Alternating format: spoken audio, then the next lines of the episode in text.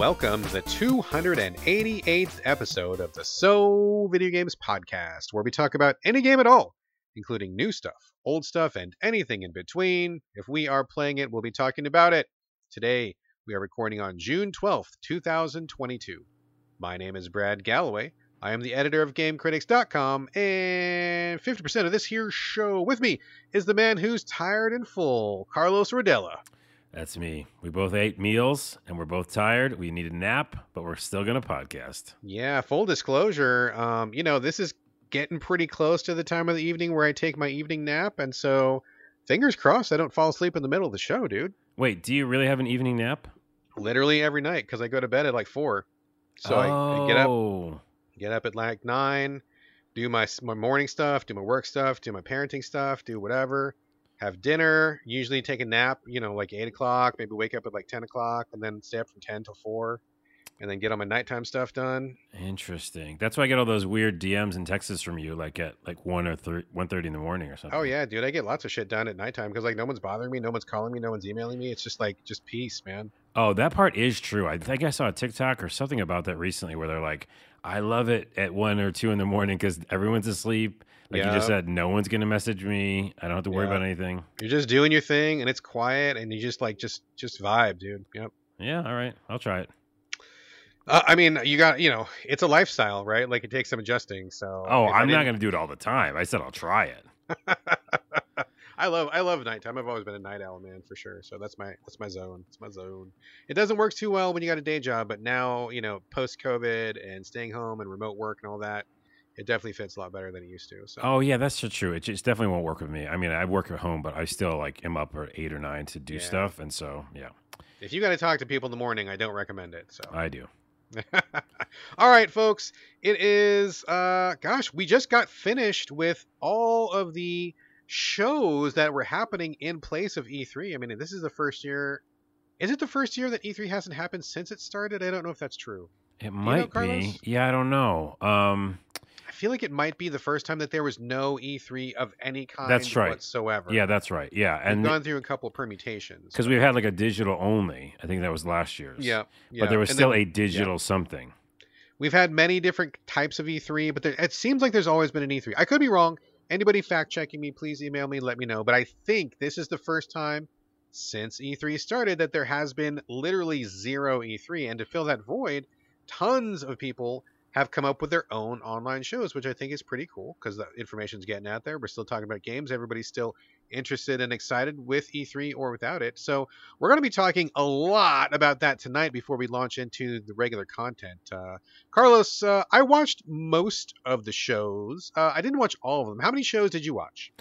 I watched like four or five. There, I think, is like seven. And to be fair, even when E3 was happening, there were a lot of these same shows. Very true. right? Very true. And it's like it, they just kind of popped up at some point to go alongside the content that was normally part of E3, uh, and now they're just like the main dish, right? The appetizers exactly have so. become the main dish.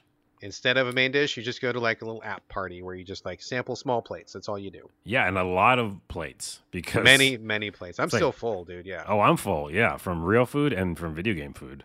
Um, so I thought we'd start off with Xbox because that's the big one. Uh, Xbox Bethesda. I shouldn't say it's just the big one because there's a lot of other reveals on the other shows. Oh yeah, plenty, plenty. Uh, and maybe like indie games will rival the same stuff that was announced at the Xbox conference. But it is the one that's fresh in my mind. Uh, we're recording on Sunday, so it happened this morning. So I thought we'd go through that. And again, when we go through all these different showcases, we're not going to go through all of them, and also we're not going to go through all the games. But I just no, no, wrote a little notes many, down. Too many. Too many games, yeah. So let's hit Xbox real quick. Uh, and before we get into that, my only piece of housekeeping was about E3 that next year it's back in person. E3. Yep, 100%. I got a confirmation from that. And it's also virtual. So it's going to do both. So you don't have to Oh. be there if you don't want to, or if you can't. A lot of people can't, anyhow. Yeah. Um, and so, yeah, that's the announcement. And I'm pretty sure it's 100% now. Well, we'll see, man. I mean, I have no doubt that they announced 100%, but you know, I mean, just to get really real for just like a brief hot second here. I mean, COVID is still a thing, and as much as people want to pretend like it's not, um, I don't know about you, but I've had a lot of friends get sick with COVID just in the last couple weeks. you know, with graduations, it's warming up, people taking trips and stuff. And um, just as a quick PSA, also, a lot of my friends, in fact, three friends just this week, who have all been really, really sick and said they didn't have COVID uh, because they took home tests, ended up going in to get a PCR test because they were really sick and they all had COVID. Yeah. So just as a heads up, folks, don't rely on the home test. If you think you're really sick, go get a PCR test. And COVID is still a thing. So hopefully it'll be not a thing next year. Hopefully we can all go to E3 in person. I would love that. I wish that we could all do that and do it free from fear. But fingers crossed, we'll see what happens, man. Okay, yeah, and um, good pro tip, but also I'm going to be the hopeful one here and say it's going to work. Let's let's. I hope I hope you were absolutely right, dude. I would works. be I'd be thrilled if you were right. yeah, because uh, yeah. I All want to get back to stuff, man. I'm with you, man. I think everybody does. Oh, I know. And by the way, like most people, when you're just mentioning like a lot of people, uh, you know, getting it from going around and traveling and stuff like that. I haven't traveled once yet. You know, like Yeah. since it started. So I think that's obviously helped me a smidge. Oh, for Um, sure. You know, because I basically live in a room and play video Same, games. dude. Same, Um, same. But you know, just out and about here and there. So, anyways, let's go back to the show. Let's talk about the show. Xbox show. Um, first off, here's some uh, housekeeping on the Xbox show, and this is going to sound like I'm a Debbie Downer for the whole show. I'm sorry, it's just my truthful thing. I'm not a Sony pony. This I didn't like the state of play, by the way. So there's no. I know what you. I know what you're gonna say. I know what you're gonna say. Well, I already like tweeted a ton. You did. That's it. how I knew because you told me. the number one thing, and I actually like worked. We, yeah, both of us, uh, Brad and I, both worked with Microsoft Yeah. before, and I think the last E3 I was at, they made sure that the fucking stream was in 4K. yeah. Uh, it sure wasn't. It was 1080p. But if you know anything about video, and even if you don't, when motion happens on screen and you're not at 4K and you're at 720 to maybe 1080p, you get artifacting. And basically, you get like little, you know, broken up pieces of the screen. Yeah. And it looks real fucking bad when you're trying to show off a game. So Right. I can't believe that every single stream I went to, even like IGN's, all them, I'm sure they were just restreaming it anyhow. Right. Right. Right. The original feed wasn't 4K. I don't know, man. I got nothing to say. I mean, I actually I was in the show last year. I was part of the show last year, and I was not uh, doing the show this year. I was a little surprised. I think they've changed production companies, Hmm. so um, I had a real good relationship with the previous production company. I don't know who they're using now, uh, but maybe that would explain why they decided not to go 4K for whatever reason. It's weird. Like, um, and we'll mention this obviously in the show, but Starfield, I had to go back just now and watch like the 4K version. I did. I did the same thing. Yeah, yeah. literally the same thing. Cool to see actually what it looked like. Yeah. Okay, anyway, so that was the thing, and then uh, they started the show saying that this is all these games are going to be from the next 12 months, which again doesn't really help me out too much because I'm like, what can I play now or this Right, year maybe? Right. Right. Um, because I'll only try to say this once. My my Xbox is pretty dusty. Uh huh. There's a few indie games that I play from Game Pass, but besides that, you know, there's not a ton of things I turn it on for. So, Sure. and let's get into a couple of things. So, Redfall, Let's get into it. Redfall, which people wanted to see gameplay, we finally saw gameplay. First person-y kind of vampire game, uh, multiplayer. I don't care. It didn't really like make me a fan of it. It seems kind of neat, but like honestly, I think most of these games where you're like in a crew running missions over and over, like these, Mm. I, I just, I just don't think they have legs, man. It's like, you know, like Overwatch worked, Overwatch worked, like like Fortnite works, but like most, the vast majority of these games, like Predator or whatever that one was that was from Turtle Rock, where like one person was a monster and four oh, people Oh, were yeah. hunters. I mean, there's been a lot of these, and they just they just don't have the lasting power, man. It's really hard to keep something like that going. And Evil Dead just came out. That's very similar. Yeah, we just reviewed it at Game Critics. Um, CJ Salcedo just uh, reviewed it, and he said it was cool for an hour, and then it got really boring, which is kind of like most of these games are, where you get a group together, you run a couple missions, you start feeling like you're doing the same thing over and over. I kind of feel like Redfall is probably going to be the exact same thing, just with vampires. So, yeah. you know, I'll play it for like a day or something, and then I won't be surprised if it runs out of gas. Will you play Hollow Knight, the new Hollow Knight? Oh yeah, They you know, I yeah, next. yeah, they did. I was excited for that. I really liked the original Hollow Knight. It was too hard, but I still really liked it, and I did finish it. So, yay me! My wife really liked it too. She finished it as well. Um, I I I am excited for Silksong. It looks really good. I I could be up for some of that. I just really want those guys at Team Cherry, I believe their name is. I want them to just chill out, just like one notch, right? Because like Hollow Knight was hard. When you got to the real final boss, that was ridiculously. That was punishingly hard. Hmm. And then when you got to the DLC, that was like, just fuck off. I'm not going to play this anymore hard. So I want them to just just ease back. They've got skill, they've got talent, they make really good good content. I think their stuff is great. They're very talented, obviously.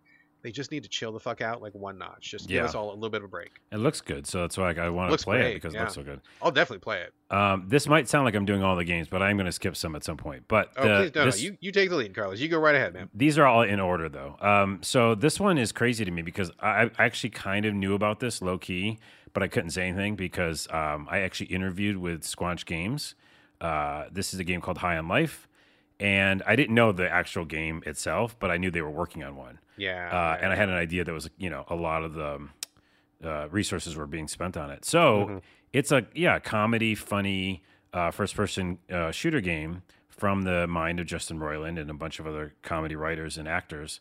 Uh, I, I just so funny because like no one mentioned that it's like Squanch Games. Like I don't even think it even said at the end of the trailer that it was Squanch, and then no one like in the coverage of it was talking about Justin, you know, and Rick and Morty because that's you know the creator half of the creator Rick and Morty. right, right, right. So I yeah, no one mentioned it was that, and they was like, "Oh, what's this weird game?" And I was like, "It's fucking Rick and Morty. It developed. Come on." Anyways, Yeah, it looks to me like a new iteration of uh, Oddworld Stranger's Wrath. Like a lot of the same concepts on display there, which is kind of cool. Stranger's Wrath was a really good game.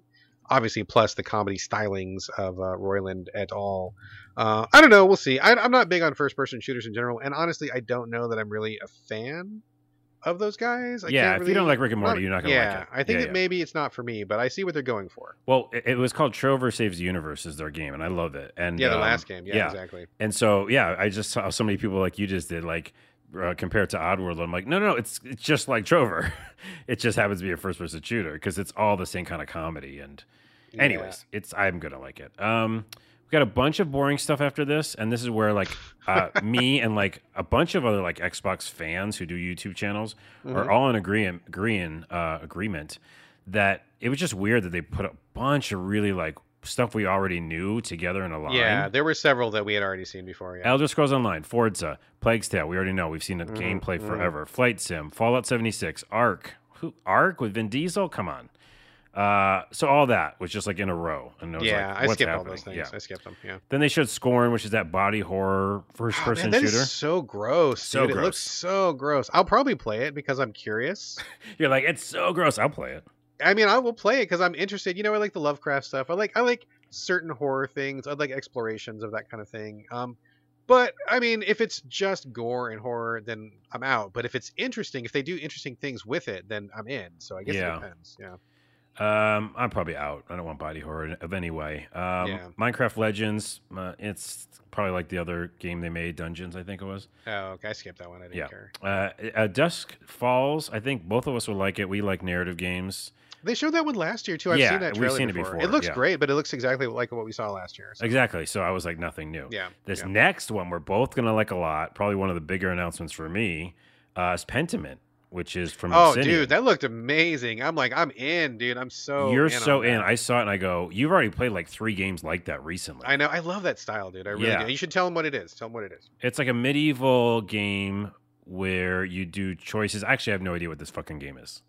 I mean, it looks like the visual style though is really what grabs you because it looks like, uh, like a medieval illuminated page, like with the old, old, old with the e at the end of it, like oldie, ye old time drawings Right. of medieval people, and they're like 2D walking around the map. I mean, just the visual style alone is amazing, but it's from Obsidian, which is like, dude, I'm double in Double because in. Obsidian is the shit. I love Obsidian. I just don't know what the actual game itself is because it seemed like there was a narrative choices. Mhm, mhm. Um, and yeah, the the card game you're playing, it looks like that art style as well.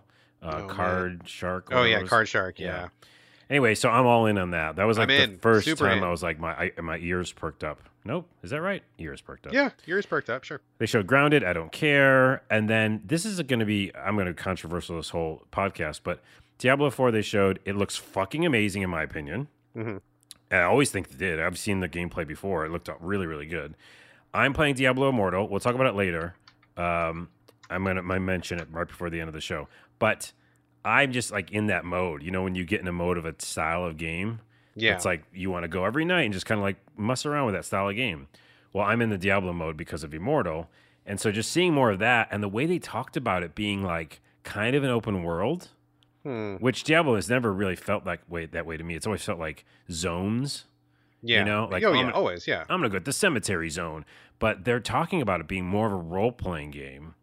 And I know my I'll be just talk now, and I know people are all turned off. Their little butts are hurt because of monetization, and they're like, I don't want to pay for a game. I just paid a million dollars to play Mortal, um, which is I'd say that voice because I spent zero dollars and I'm having fun. Right. Right. Um, so, anyways, for me, I'm it's all in. Like I can't wait for it to come out, but I just don't know when it will ever come out.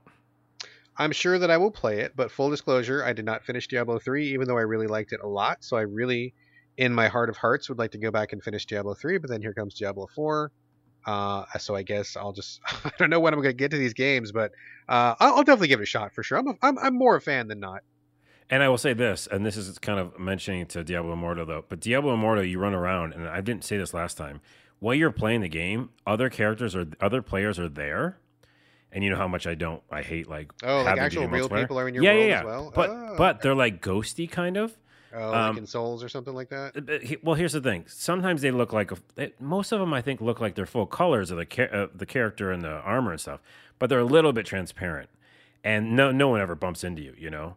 But I, what's interesting is sometimes when you go out in the field and they're you know, like you're you're mining monsters or something, you're leveling up. They're there too, and I I'm pretty sure that whoever gets the monster first hits it. So it's almost oh, really? like you're they sharing. can steal your kills or whatever? yeah, I think that's happened. Interesting. Because I remember I would see like random like three or four people on the same map as me, and then we'd be killing things together, just like like effortlessly. Like I w- I wasn't planning on it, but they're there all of a sudden. Hmm. Um, and by the way, that's the feature they built to put in four. So It's if like you having other people in your game. yeah, so if you turn it on, it'll be and as me playing Diablo Immortal and not caring that they're doing that, it means it must work pretty well because you know what I mean. Like I, it didn't wasn't a distraction. I mean, as long as it's additive and not subtractive. It right? was like if very someone's in my game, I want, and if they kill somebody, like I want a cut of that, right? Like I don't want them stealing my kills, but if they're helping me kill somebody and I get the reward, that's all good. I, I you know I don't know if I don't know the specifics of it. But I won't speak to it, but it looks cool. Fine. Idea. All right. Uh, only a few more. Echo Generation, uh, the or the creators of Echo Generation made a game called Ravenlock. It looks really good. It's like a Tim Burton kind of game. That game Hmm. was confusing to me, man. Like the visual style was like all over the place. I was really trying to get a beat on what they were going for. Yeah, it was a mix it- of their old style and like a newer Yeah. style. And I, I don't know that it worked, man. I was like, this just looks like a mess. Like I kind of wish they picked a lane, but Yeah, I'm open to see what they do. It's in a kind of an action RPG, and the other one was more of like uh, like turn based, I think. Exactly. Yeah. so, exactly. anyways, and then Limbo, the creators of Limbo uh, came out with the game Cocoon, where you I didn't look the, like the look of it at all because I, you know, Limbo yeah. I love and Inside I love, and there's like a little bird guy, and he's like, carrying balls. It was. It sounds strange to say it. I thought literally the same thing. I'm like, there's a lot of ball carrying going on in this game, and I don't know that I want to do that. Yeah, It was kind of hard to get a feel for it. It seemed like a lot of like changing dimensions by jumping into the balls and switching, and I'm like, I wasn't. Uh, you know, it's it's hard to say, and I, I don't mean to pass judgment too quickly, but like after being in the field for all these years, like 35 years or whatever, however long we've been in the field doing those games and stuff, playing games all the time, uh, you just you just get a sense of things, right? And like sometimes when you look at the trailer, your gut just goes, "Yeah, man, I'm in on that. That looks like my shit." And sometimes you look at the trailer, you go, "I don't know what's going on in that Yeah, trailer." And mhm. when you get that feeling, you know, question marks, man. Maybe it's still going to be good, but if they don't catch you with that first impression, it puts question marks in your head. And that one, Cocoon, I was like, I don't know what's going on in this game, man. I'm with know. you. I'm with Yeah. you. Yeah. Yeah. The one you do like, and I'm telling you you like because I know you do, is Wo Long. You know, that was one I actually didn't watch. I went up to go to the bathroom when I was Oh. going, and I missed it. Team Ninja, you like. Sometimes, Nioh. half the time. Well, Nioh, 50%. right? Nioh love, yes. Ninja Gaiden can get fucked. It, it looks like a Nioh game. Okay, I'm in then. Nioh I think you're in. Yeah. Nioh is good. Uh, this was everyone was excited about this, and I give it two shits. But them getting Atlus, which I like Atlus, and I want more, you know, Japanese uh, games and RPGs on their system.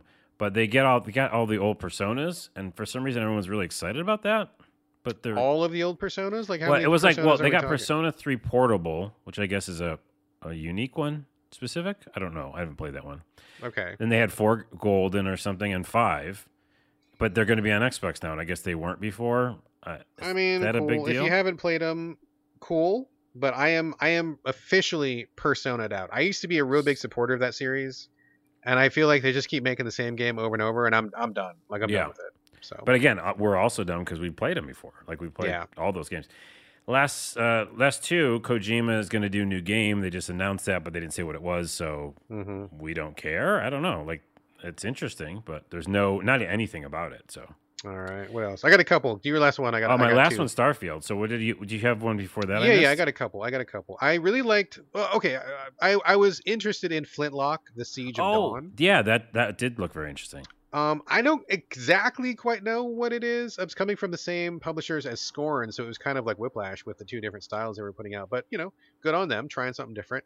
It's like a third person. It kind of looks like an actiony sort of adventure but you've got a little animal that helps you uh, to do like platform jumps Oh, and helps you teleport and cute, stuff. Yeah.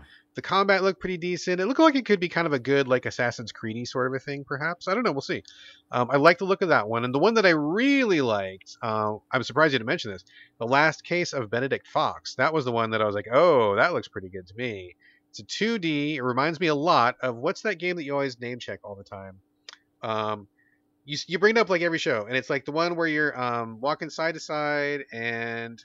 Yeah, okay, that one. Yeah, that right one. now. Oh my god, like it's in my head. You talk about it all the time. I mean, it's got to come to me in five minutes. Anyway, um, made a complete ass myself there. I No, apologize. no, folks. Shadow Complex. Shadow Complex. Yes, that's that's exactly what it is. it. That you got it. All right, cool. Yes, that's it. Looks like that, except Cthulhu Lovecraft. So like same kind of thing, where you get to this house, you meet your dad. Your dad's dead, but there's like a Cthulhu monster there who's going to help you get through it. Of course, he's going to have like some nefarious purpose, right? But so- 2D combat, like some jumping, some platforming, some combat, but also some story. Lots of like Lovecraft, like um, you know, visual style, like shadows and tentacles, all that kind of shit that I dig. So that looks very cool. I, I'm very into that, and I want them to kind of, you know, if it's kind of a shadow complexy sort of a thing, I'm in. That looked really good to me. Yeah, I remember seeing that and being like kind of surprised by the tentacles that you control, like they're Yes. part of you or something. Interesting. I'm, I just want to find out what that's all about. I'm I'm in on that one. All right. And then uh, I like both those, and then also Starfield. So Starfield, Starfield. big reveal. Um, I, I like that they spent enough time on it and actually showed us like tons of stuff, which is That was a lot. Of, it was like 15 or 20 minutes on just that one game alone. Yeah.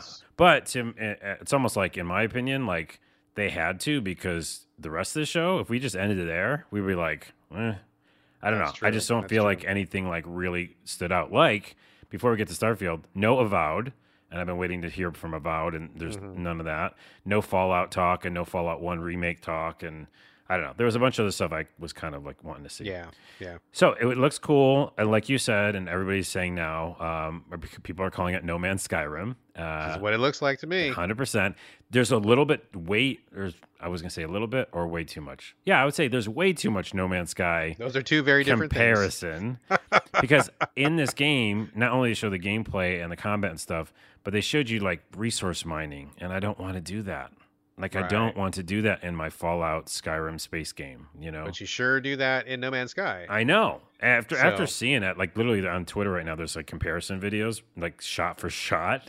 yeah. and I'm like, I guess I could go back to No Man's Sky because I own it.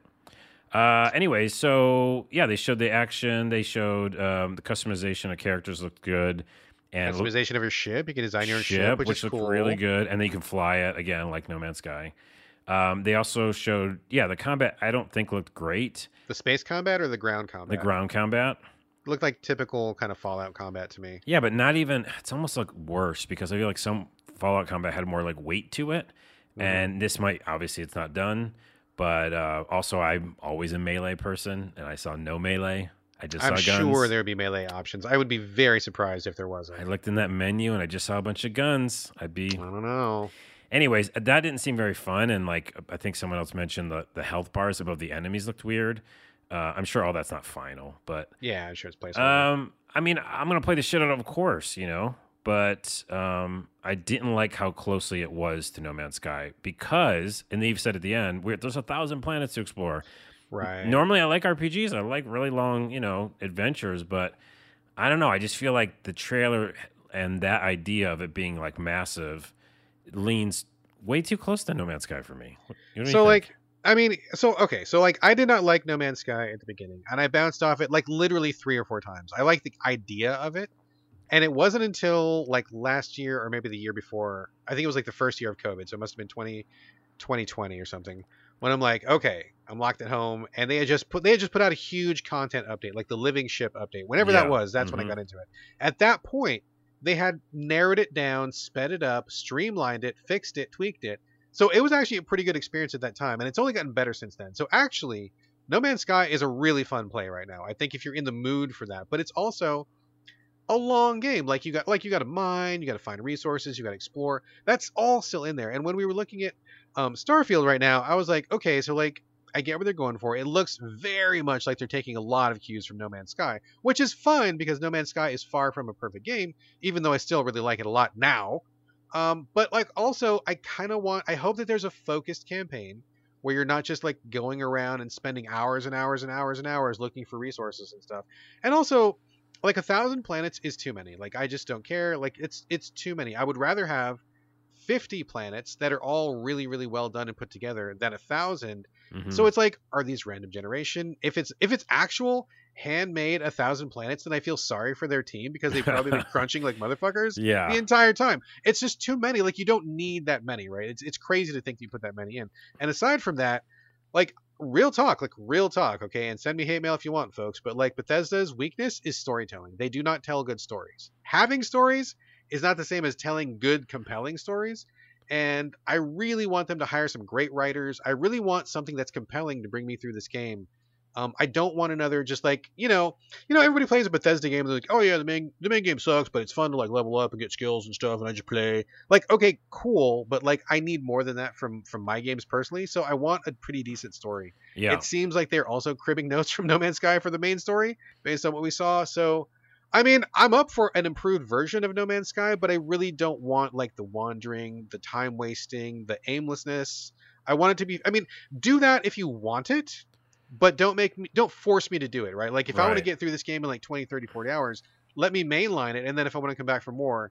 Let me do that. So Well- hopefully that's the, the track they're going to take. Right? And back to the No Man's Skyrim uh, comparison, if they do that like Skyrim, that's that's what Skyrim is like, right? There's a 20 hour campaign in there. exactly. Exactly. It's literally like I'm always baffled by how quickly it takes to beat that game. If you yeah, go right 15, to for the 20 main dragon, max. yeah. exactly. So they could do that, and they pull that. That's fine. Then you That go would like, be totally fine. now I'm going to go spend a lot of time in the in the world, you know. Yes, But but, I let me still- choose it. Let me choose. Let it. me choose it, but I still don't want that. I still don't want too much a big of a game because, by the way, last comparison, Outer Worlds, Outer Worlds, one of my favorite games, Oh, okay. Yes. uh, Obsidian, but they built what seven or eight planets, yes. and even that seemed a little big. I don't know if you you didn't probably play or beat that, right? I I started it. I didn't have time, and then I waited, and I bought like the deluxe deluxe package, and it's sitting on my hard drive. So I'm gonna I'm gonna play it. It's really fucking good. And the reason why I like it is because it is that thing. It's here's handcrafted eight, nine planets.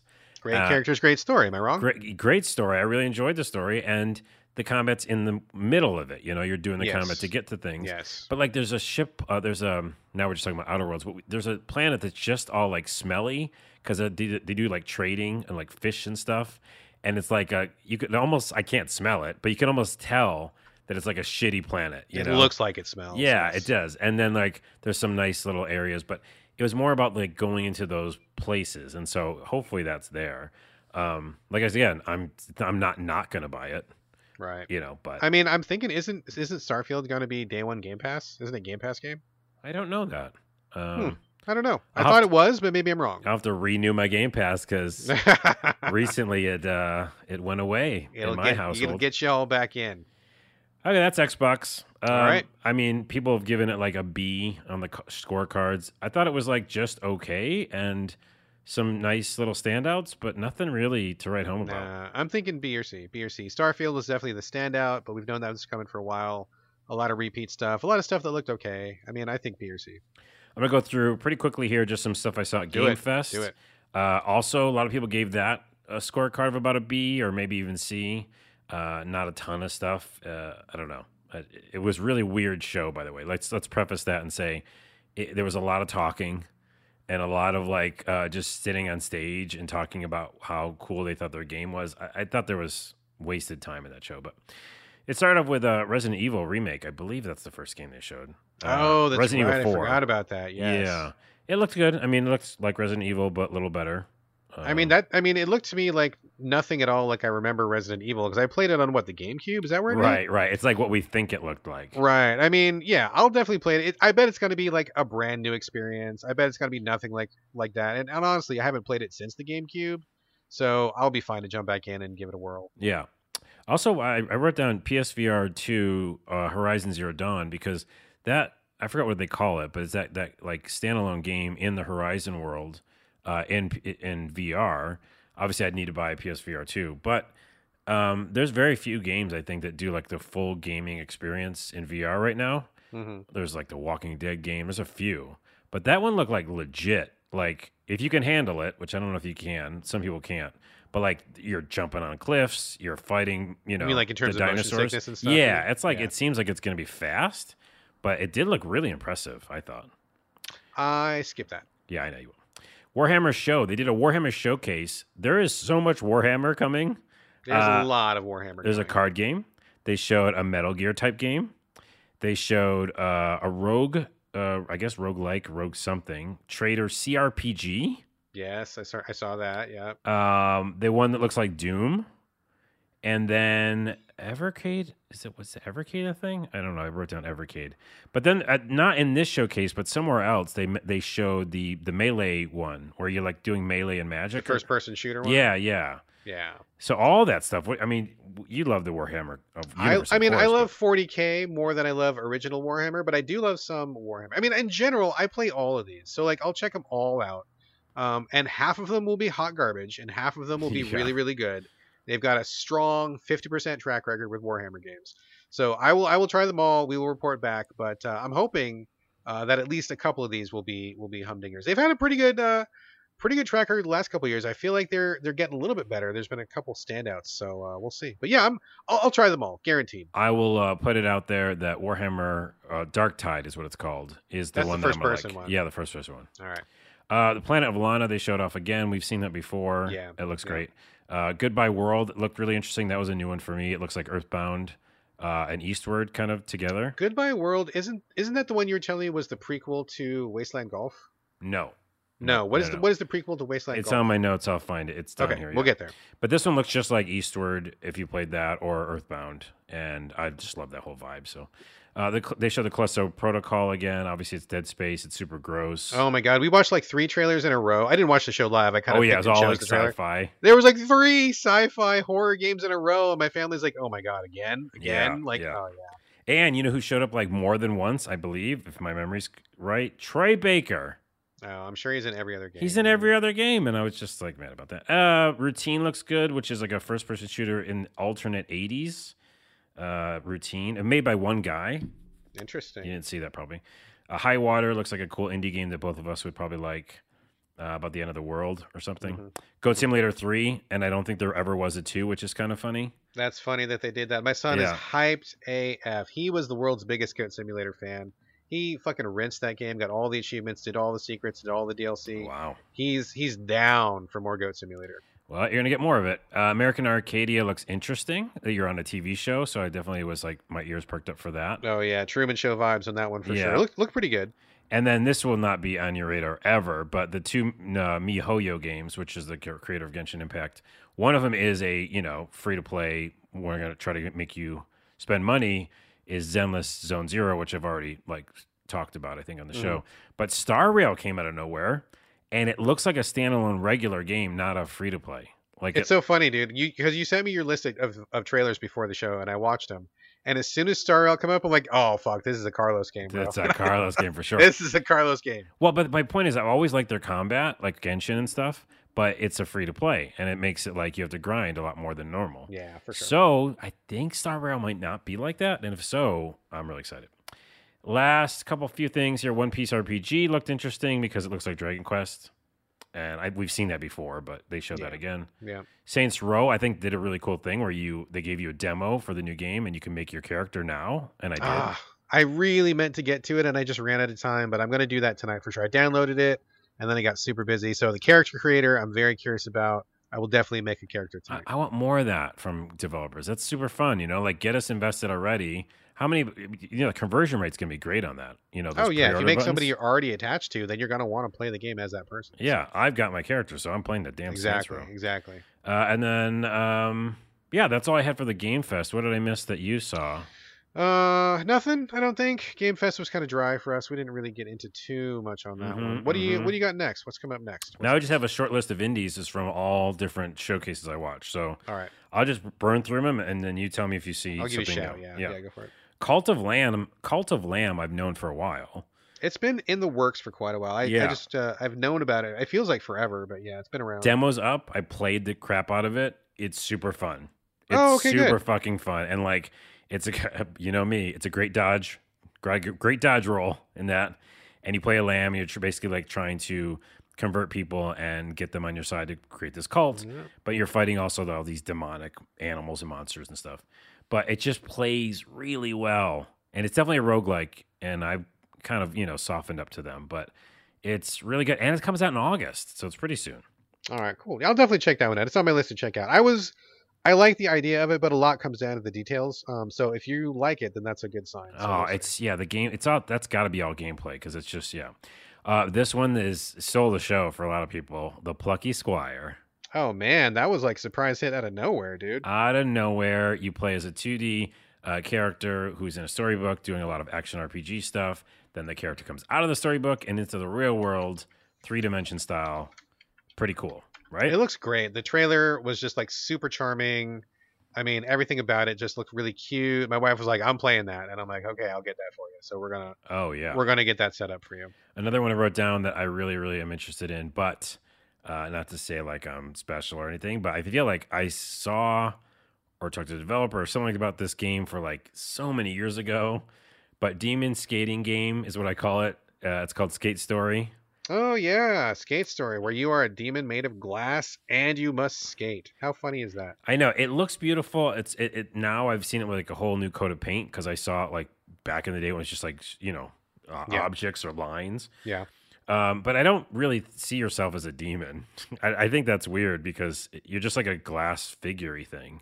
Yeah, I mean, I Um, don't know. Maybe they, you know, but- the backstory maybe is not so important. We'll yeah, see. but it just looks super fun to play. Uh, story based uh, skate game. And I wrote this one down and I have the demo and I haven't played it yet. But Trail of Ayash or Ayash. Hmm, I don't remember that one. Maybe I missed it it was super fast and it's you play a Native American. Oh, you do? Okay. yes. All right. And I was like, come on, let's go. Representation. So I downloaded the demo. It's up right now if you guys want to check it out. Uh, I'm excited to try it just because of that. Okay, right on. I, I also wrote down Greedventory, which is a turn-based RPG, and the art style looked really cool. And oh, by the way, in a lot of these showcases, uh, or the one I think we're talking about right now, it was two of the Witcher voices, the guy who does um, Geralt and Yennefer, whoever that woman is. Oh, were they? Okay, I didn't. I didn't realize they that. were was doing the voices for a lot of these uh, presentation. Yeah. So what else uh, did I miss? Hearts and Minds. Did you see the trailer for that? Oh, the little fly. Yeah, yeah. Yeah. it's about like a meditation on mortality, and so you and then you die and you start off as a new fly.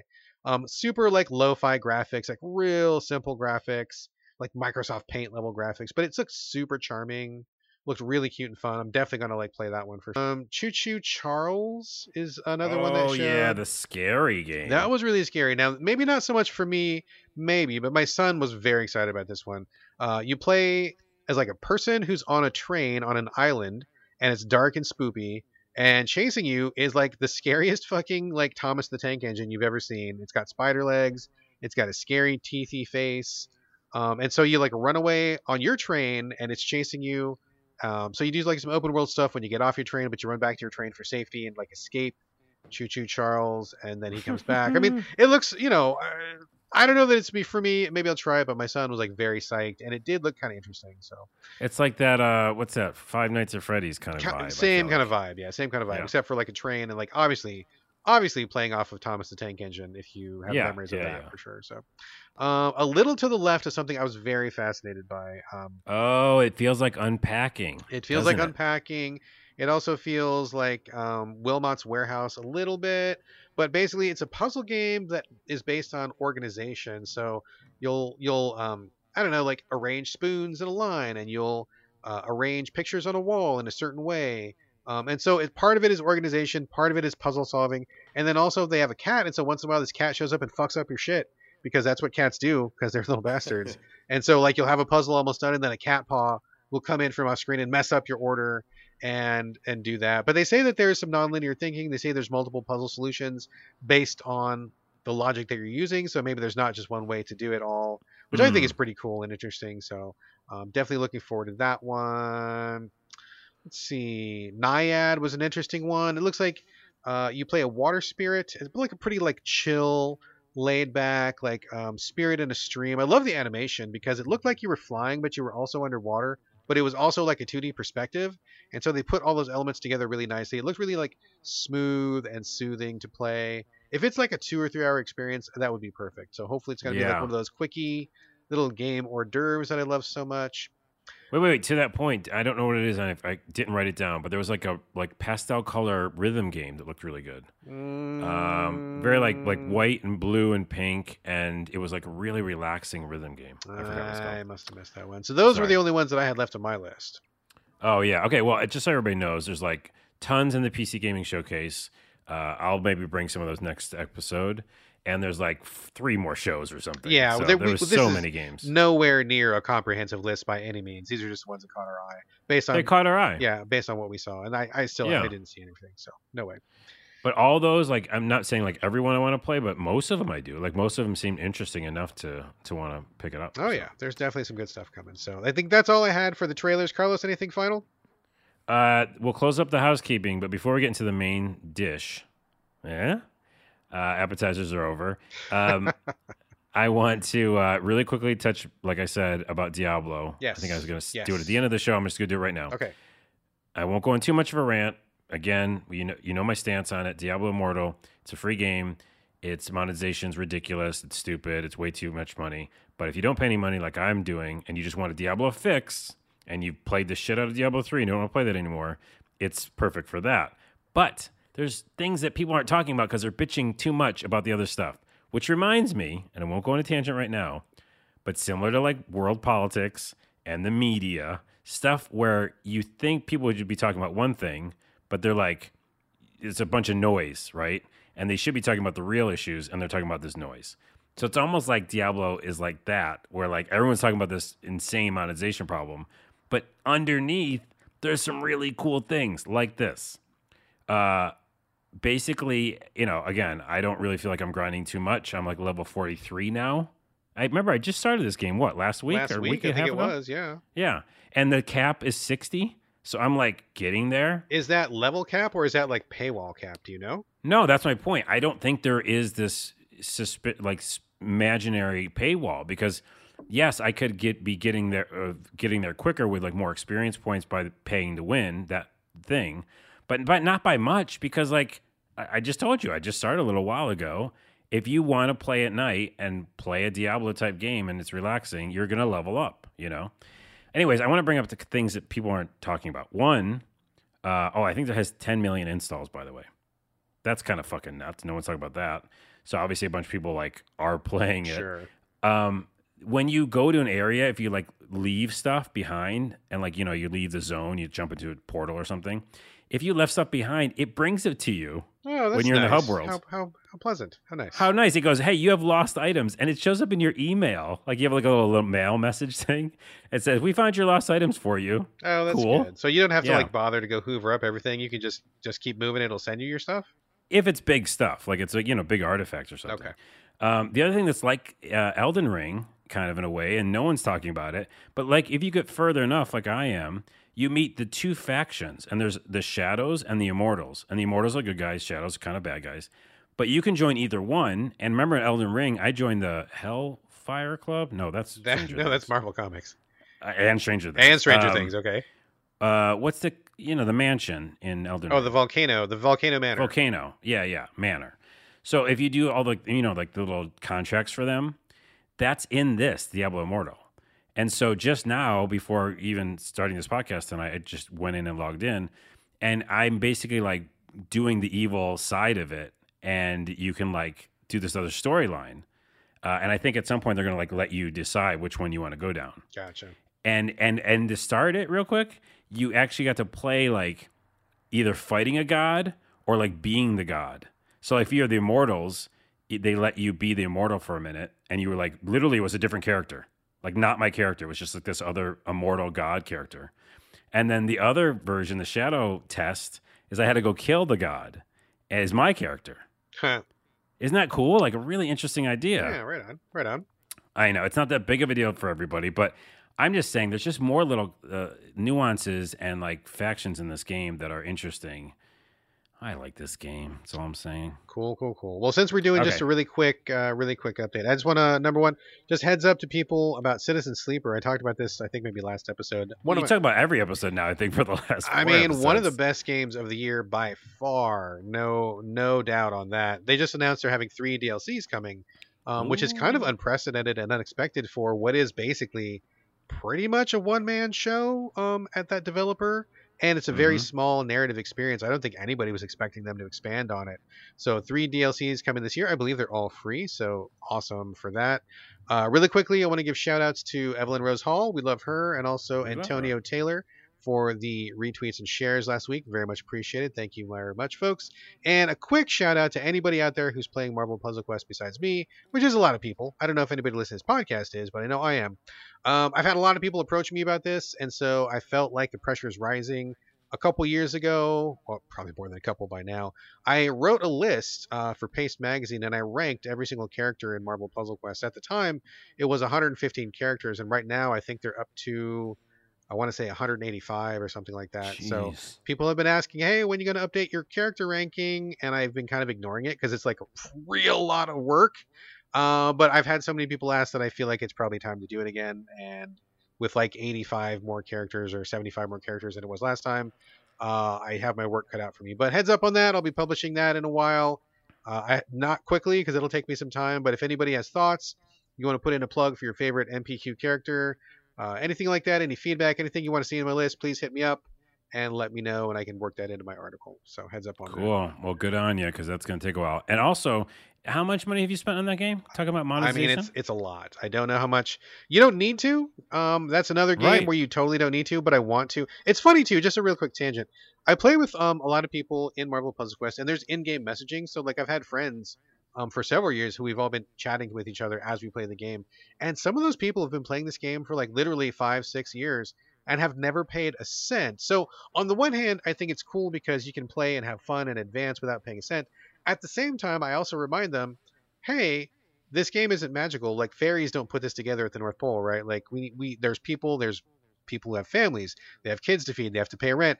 Like we should be paying these people some money because hey, look, you've played this guy these people's games for like literally 5 years in a row and haven't given them a red cent. So like you should probably kick them a couple bucks just to kind of keep the game going. So I don't feel bad Yeah. about it. I'm happy to support them because this game has brought me so much joy and fun over the last five, six, seven years, whatever it's been the longest the longest game I've ever played in my entire life. More hours in this game than any other game in my life. I play it every day. I'm happy to support them. I'm happy to kick them some some bucks. And if you asked me to put a price tag on it, I would tell you to shut up and leave me alone because I'd be embarrassed about how much money Yeah. I've kicked them over the years. So Well, there you go. I mean, it's kind of like proving some of my points earlier, but like, yeah, I don't know. I think it's like uh, like Blizzard doesn't need more money, obviously. I don't know. Well, wait, wait who uh, develops slash publishes Marvel game, the Quest game? Marvel Puzzle Quest? Oh Marvel gosh, Quest. it's not Blizzard. It's somebody else. It's like another out. It's kind of I don't know. Okay. Well, anyways, I'm just wondering. You know, like obviously the big companies don't don't need need it. Like it's not like a smaller company. Um, like you know, Blizzard obviously has, and they're they're have these you know people paying weird number of money already. Um, but that said, again, just like Genshin Impact, I threw money at Genshin Impact at some point because it's this really good, fun action RPG type game that I was spending like f- 50, 60 hours in. Yeah. Uh, you know, if anyways. you if you Okay. want to support them, that's one thing. But if you feel like you can't progress without money, that's a bad thing. Right, and you know what's weird, and I think that's why Genshin was so good, and their next game might probably just be as good, is because I don't remember getting stopped very much in Genshin either. Well, there you Like, go. there's so much story that's in that game that I did grind sometimes, but I don't know. Anywho, let's move on Anyway, to the all right. main fucking main package. portion of the show. Okay, here we go. Lots of games on deck as per usual, folks. Carlos, we're going to kick it off with you as we normally do. freshly frosted. If not, uh, if I'm not wrong, this is one of the games that was shown uh, at one of these uh, trailers just this past uh, couple days, right? Yeah, I think it was shown off. Yeah, I Uh, think I I think I it found it um, just because it was on the store, Oh, okay. and then I was reminded of it in the showcase. But I also bring it up because Day of the it's called Devs. That's where I saw it. Day of the Devs. Day of the Devs, right? Freshly frosted. Um, I mean, I love donuts. Who doesn't love donuts? Come on.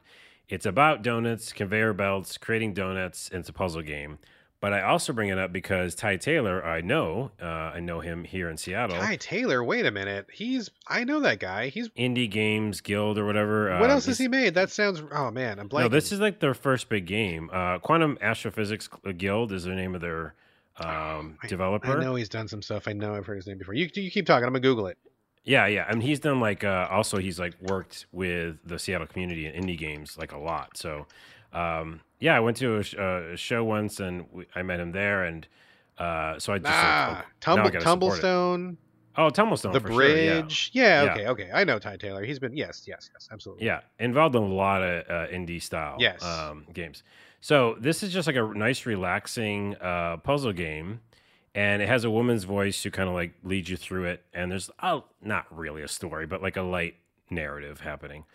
And you know, it's it's very like relaxing because the colors are great, pastel colors. You're making donuts. Come on. And basically, what you're doing is the the donut conveyor belt is what you're creating on the map, and it starts off pretty small, gets more complicated as it goes, and you're basically like creating the donut, uh, having it get frosting on it, maybe sprinkles, and then shipping it off. And that you've got to basically create that conveyor belt that goes in one direction. Well, to start, and you know, uh, have it create the donut and then uh, ship it off. And then it gets more complicated because then you have to do things like which I thought was funny in the beginning. It's like add whipped cream and a cherry, and I was like, I don't think I've ever had a donut like that. That doesn't go on a donut. Well, it did in this one, and you know, then it gets complicated, like different directions. Then you're doing multiple di- type of donuts, so it wants like three plain ones, it wants you know two glaze or whatever, and so it gets hectic. But there's a very good uh, hint system. So when you hit uh, okay, show me a hint, it just gives you part of the conveyor belt. So it's not like telling you what to do, but it says like this piece is probably right, you know. Gotcha. And I think that's a good way to do hints because then you'll feel like you're just being spoon fed it. Uh, yeah, again, uh, really relaxing. It, it all takes place in the clouds. It's like someone's like uh, daydreaming and just kind of looking up the clouds, and of course, daydreaming of donuts, I guess, and conveyor belts. And it's relaxing, and you should check it out. It's less than ten dollars there you go. Freshly frosted, and you said it's available right now, right? right now. Check it out Alright. for relaxation, Check and you'll want a donut. I already want a donut, thank you, and I certainly don't have one, so damn you. Oh Mm. man. Okay, moving on. Tales of Vesperia. I was confused because honestly, man, I can't keep all the Tales games together. I was like, did we not talk about this one already, or we haven't? Is this a new one? Is this an old one? What is Tales of Vesperia? Oh, we're doing two of me first. Okay. Yeah, yeah, because I got a Um, bunch lined up. We got to we got to knock these out. All right. I think we're doing this podcast at two times speed tonight, which is funny because I thought we'd be slower being t- tired and full. Tales of Vesperia is uh, the one that everyone says is one of their favorite Tales games. So that's why I thought I'd check it out. I was hungry for an RPG. Okay. I was recently playing Tales of Zestria, Zesteria, Zesteria. Every time you say that, I think of Zestfully Clean, like the soap, like on those TV commercials. Oh, nice. I'm Zestfully Clean. I'm Tales of Zestfully Clean. Yeah. Tales of Zestfully Clean. This is um yeah, everyone's favorite one that got remade uh not remade, but like, you know, new coat of paint. Um well, people say 4K, whatever, just better visuals. And I won't go too much into it at all, just the fact that I wanted to try it. And womp womp. It didn't have as much fun as I thought it would because of a couple of main reasons. One, the characters are that slightly smaller than regular size. Are we talking chibi size? Not chibi, but in between. Okay. And I don't think I've ever played a game where they're that size. Hmm. So it's like everybody's about four feet tall. No offense to people. Who are actually Uh, four feet tall? four feet No, tall. we love we love short people. Uh, is this like a how old is this one? Is this like PS4? Are we talking? It's super old. I don't. We can Google it. I forget. But this is the remake, right? Or the you know sure, remaster. but the bones are from a different generation The- for sure. Definitely, re- yeah, much older. So, and that to that point, I like the story. It's also again, uh, all these Tales games, like I've told you, deal with class systems, and poor people and rich people and assholes and you know whatever mainly the rich people being assholes. Uh, so i love that kind of story stuff and that's in this. But the problem is the action rpg it's a very specific kind tales does right? Where they it's almost like you're issuing commands you're you can do partial automatic you know things and, and semi-automatic like choices. And it's like you're yeah it's more like final fantasy 13 where you're issuing commands a little a little bit even though you are attacking with the buttons. But in all the other Tales games, it just works better. And in this one, maybe it's because it's older, it felt bad. And it sucked because I was really into the story and I spent some money on this fucking thing. And I think I'm going to nope. Well, you know, games get better over time, right? So when you go back in time, you got to kind of adjust those expectations, right? So, like, oh, this is what this system was uh, 52 iterations ago before they got the hang of it or before they polished off the rough edges. So, I mean, what you're saying kind of makes sense, right? Like if you're not hardcore in it for the story or because you're a series fan, you just wanted like another good time. I mean, sometimes going backwards like that just doesn't work. It's kind of like what you're describing. It is, but also I was not in it just for a fun action RPG. I did want to go into the story, and I like what they're doing. You know, yeah. Like I like that caste system, or like, um, you know, different classes and and the negativity versus positivity. It's all there. It's just that the first two guards I fought, like the first time you're fighting ever, like I lost. Or like like I was like losing. And I was like, this should be the easy part, right? You're telling me how to play the game. But I won't go into why. It's just like the controls don't feel good. So yeah, that sucks, that's rough. Man. I'm sorry, man. That sucks. It sucks, especially to spend money on it. It's too bad it wasn't like. uh I mean, did you check Game Pass? Was it on Game Pass first? No, I don't think this. Uh, remember, Game Pass doesn't have JRPGs, do they? I think they do. I'll have to check. I'm gonna mm, check if it's if it's. I'm not gonna. No, I won't check.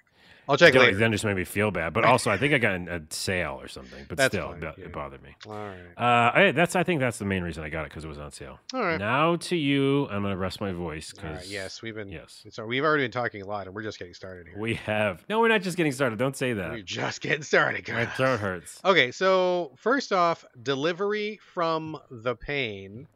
Uh, I gotta say, not in love with its title. It's a very strange title um, comes to us uh, from an indie studio. I think this, uh, oh, man, I had I had on my notes and I didn't have my notes handy. I apologize to everybody, but anyway, this is a developer or a publisher developer. We've had a couple other games from before, uh, and I believe I want to say they're in China. I could be wrong. Uh, apologies for not having my notes together. Uh, What's the name of the game again? Delivery from the Pain. It's up on the Switch store. It's on PC right now. Uh, when I took a look at the trailer, it looked like a top down slash isometric version of The Last of Us. Mm. Um, and this publisher recently put out some games which were basically copycats of uh, older Resident Evil games. So I thought, oh, okay, maybe that's their jam. Maybe they're kind of like demaking a lot of popular games.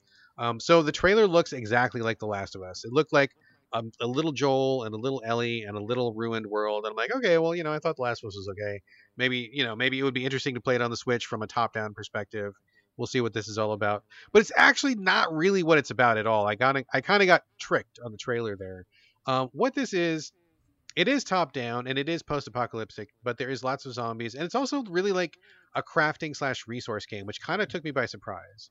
So basically, what you do is you start the game and you go into these little zones on a map. Like you start at your home base and you look at a map and there's all these little question mark houses and you don't know what's there, but you know there's a building. So you're like, I need resources, I need food, I need to do something. I got to pick any of these locations. You get there and it's like this is a house or this is a grocery store and then like you don't know what it is till you get there. You get there, you can decide to search it. You go inside and the combat is real basics. It's like top down. The graphics are real small. Um, you see some zombies wandering around inside. If you back attack a zombie, um, it does like mega damage, and most of the time it's a one hit kill. If they see you, or if for whatever reason you end up not landing the back attack, then like it's like this like long protracted fight. The combat is not great. It's just like the two of you standing there kind of stabbing at each other until one of you falls. It's not it's not wonderful, but I think it's okay because the game is not really about combat. Those zombies are just there as obstacles. You're not really meant to like have a combo system and this is not DMC or anything like that. Like, you know, you're really just avoiding them as much as possible and gaining resources. Um, when you get into one of these stores, there's these hotspots. You can search the hotspots for resources. You get back to your house um, there's like a timer clock. You don't want to be out past 6 p.m. because that's when the zombies go aggro. Uh, and you have to get some sleep. There's also hunger meter, tire meter, food meter. Uh, good attitude meter, or like the spirit meter, I think it's called. Lots of Mm. meters, lots of stuff. Now, at first, when I started taking this all in, I was like, oh god, I'm out, I'm out, I'm out, I'm out. But then I kept playing, and after a while, I was like, you know, this isn't too bad. I'm like, I don't want to play this, but I kind of do want to play this, and I kind of went back and forth on it. I think that what really helps is that they really automate a lot of stuff and they make it pretty painless. So like the the inventory system and the crafting system is pretty genius actually because when you take a look at it, you're like, "Oh, Jesus, like so many menus, so many things are like I can't keep track of all this. I'm already getting overwhelmed."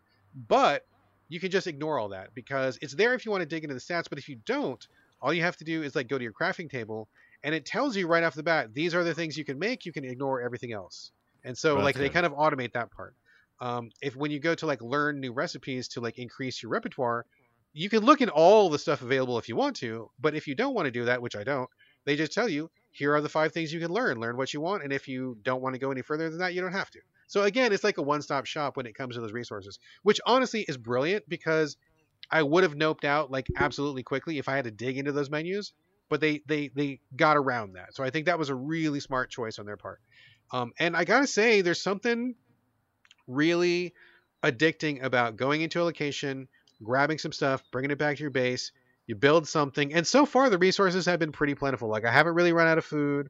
I haven't really run out of resources. I've had a rough time building weapons. I don't have enough of the weapon making stuff. But other than that, it's been pretty okay. So I feel like it Hmm. hasn't really been super difficult. If it was difficult, I probably would have noped out. Um, if there was a lot of menu diving, I would have noped out. But they've really done a good job on mitigating those things. And so basically, I'm just kind of in this like zone of like collect, come back to base, grow, go out, collect, come back to base, grow, and it's kind of this like real positive loop so far. So I feel like they've really like got a good rhythm to it, which surprised me because I was ready to turn this game off almost immediately. But I'm glad that I didn't because I really feel like it kind of got into like a zone. I'm not saying this is pushing any boundaries. This is not going to convince anybody who doesn't like these kind of resource management games. But I feel like what it's doing is pretty well done. And for someone like me who actually doesn't really like these games, it's kept me in a lot longer than I expected. So I feel like it's doing a good job, right? Um, that's high praise right there. yeah, it's pretty high praise for me because I'll drop a game like in no like no problem, no hesitation if it gives me any friction, and this game has kept me in, and I'm still playing it actually, which is like shocking to me. Um, a couple things I will complain about though. Again, I don't like the combat. I think the combat is kind of bogus, but again, they're kind of like obstacles. It's not really a combo game. I will say um, it takes too long to get a backpack. Now, maybe that's my bad luck because you have to have a certain amount of resources to build a bigger backpack. But it's like I pick up six things and I'm full and I got to go back to base and it's just like a big drag. I want to like collect more stuff because it's just t- you're just wasting time on the clock. Like walk there, unload, come back, load up, walk back. You know, like it just feels like you should have started with a bigger backpack. Um, so I haven't got the Mhm. better backpack yet. I feel like things will be better once I do. That's kind of a drag. Um, but other than that, I mean, it's a pretty small, pretty limited game. But again, I think it does what it wants to do, and I think it does it kind of surprisingly well. So, like, if you want one of those games where you're like building a base, surviving, you're very simply gathering things, and a lot of the stuff is automated for you. I feel like it's kind of okay. I have two questions. Yeah. One, uh, well, one's just uh, uh, more of a. Uh, I noticed something. Yeah. It, I'm getting dismantle vibes. I haven't played Dismantle yet. I bought it, but I haven't Oh, played it yet. Yeah. Uh, dismantle. I, I kind of finally noped out because it is so much to do, Yeah. and I just got tired. Yeah. But I like a that style of a game, and if it was like you said, a smaller kind of portion, that's cool. The second actual is a question. Yeah, like the thumbnail for the game I saw on PS4. Now I'm remembering because it looks like Last of Us. 100%. It, it totally looks like Last of Us. Yeah. but they like hoodwink you because it's not that. And also, as I'm looking at some of the cutscenes, there seems to be some sexy pictures. Really, I haven't hit any sexy stuff yet. I'm seeing, I'm looking right now at a sexy lady, and she says, "Hi, my name is Cassandra," and uh, then she's saying some other sexy things. I don't know. I- some, some maybe later on. I haven't. I mean, I I met one person, and that person died right after the tutorial. Uh, and then I've been alone the whole time. I haven't met anybody else. So I'm sure that maybe Wow. later on in the game, but like it's just been me, myself, and I, and my roasted rat on a stick so far. Nothing else. so Well, you're about to meet, and it's not because it's Catherine. You're going to meet Catherine at some point. I would be open to that. You will be open to that. Uh, Digi Potato is a studio. There it is. There it is. All right, cool. So that is delivery from the pain. Um, kind of surprisingly addicting. It really, it really sucker punched me on that one. Um, wasn't Mm. expecting that, so uh, kind of a thumbs up. Kind of a thumbs up. But uh, know what you're getting into there. It's not The Last of Us. Um, another game that I'm going to talk about is one that you talked about last week. And speaking of suckers, Sucker for Love First Mm. Date. Man, Yep. um, before I get into it, when you talked about it last week, I think you ended up with like the demo version or something. Did you go back to see if you had the full version? I didn't. I got um stuck on a bunch of the games. I will. I got to make sure because I know you're playing the full version and I played like the prologue. Yeah, yeah. The developer was kind enough to send us codes. Um, they sent us two codes. I cashed in one, and it was the full version. So maybe you just downloaded the wrong thing. You should have the full version available. Um, Okay. You were kind of like you were kind of lukewarm on it, though, weren't you? Yeah, and because again, mainly it's- it was super short, but I liked what they were doing, uh, and I liked some of the comedy uh, and the weirdness and the horror, which you'll talk about in a second, probably.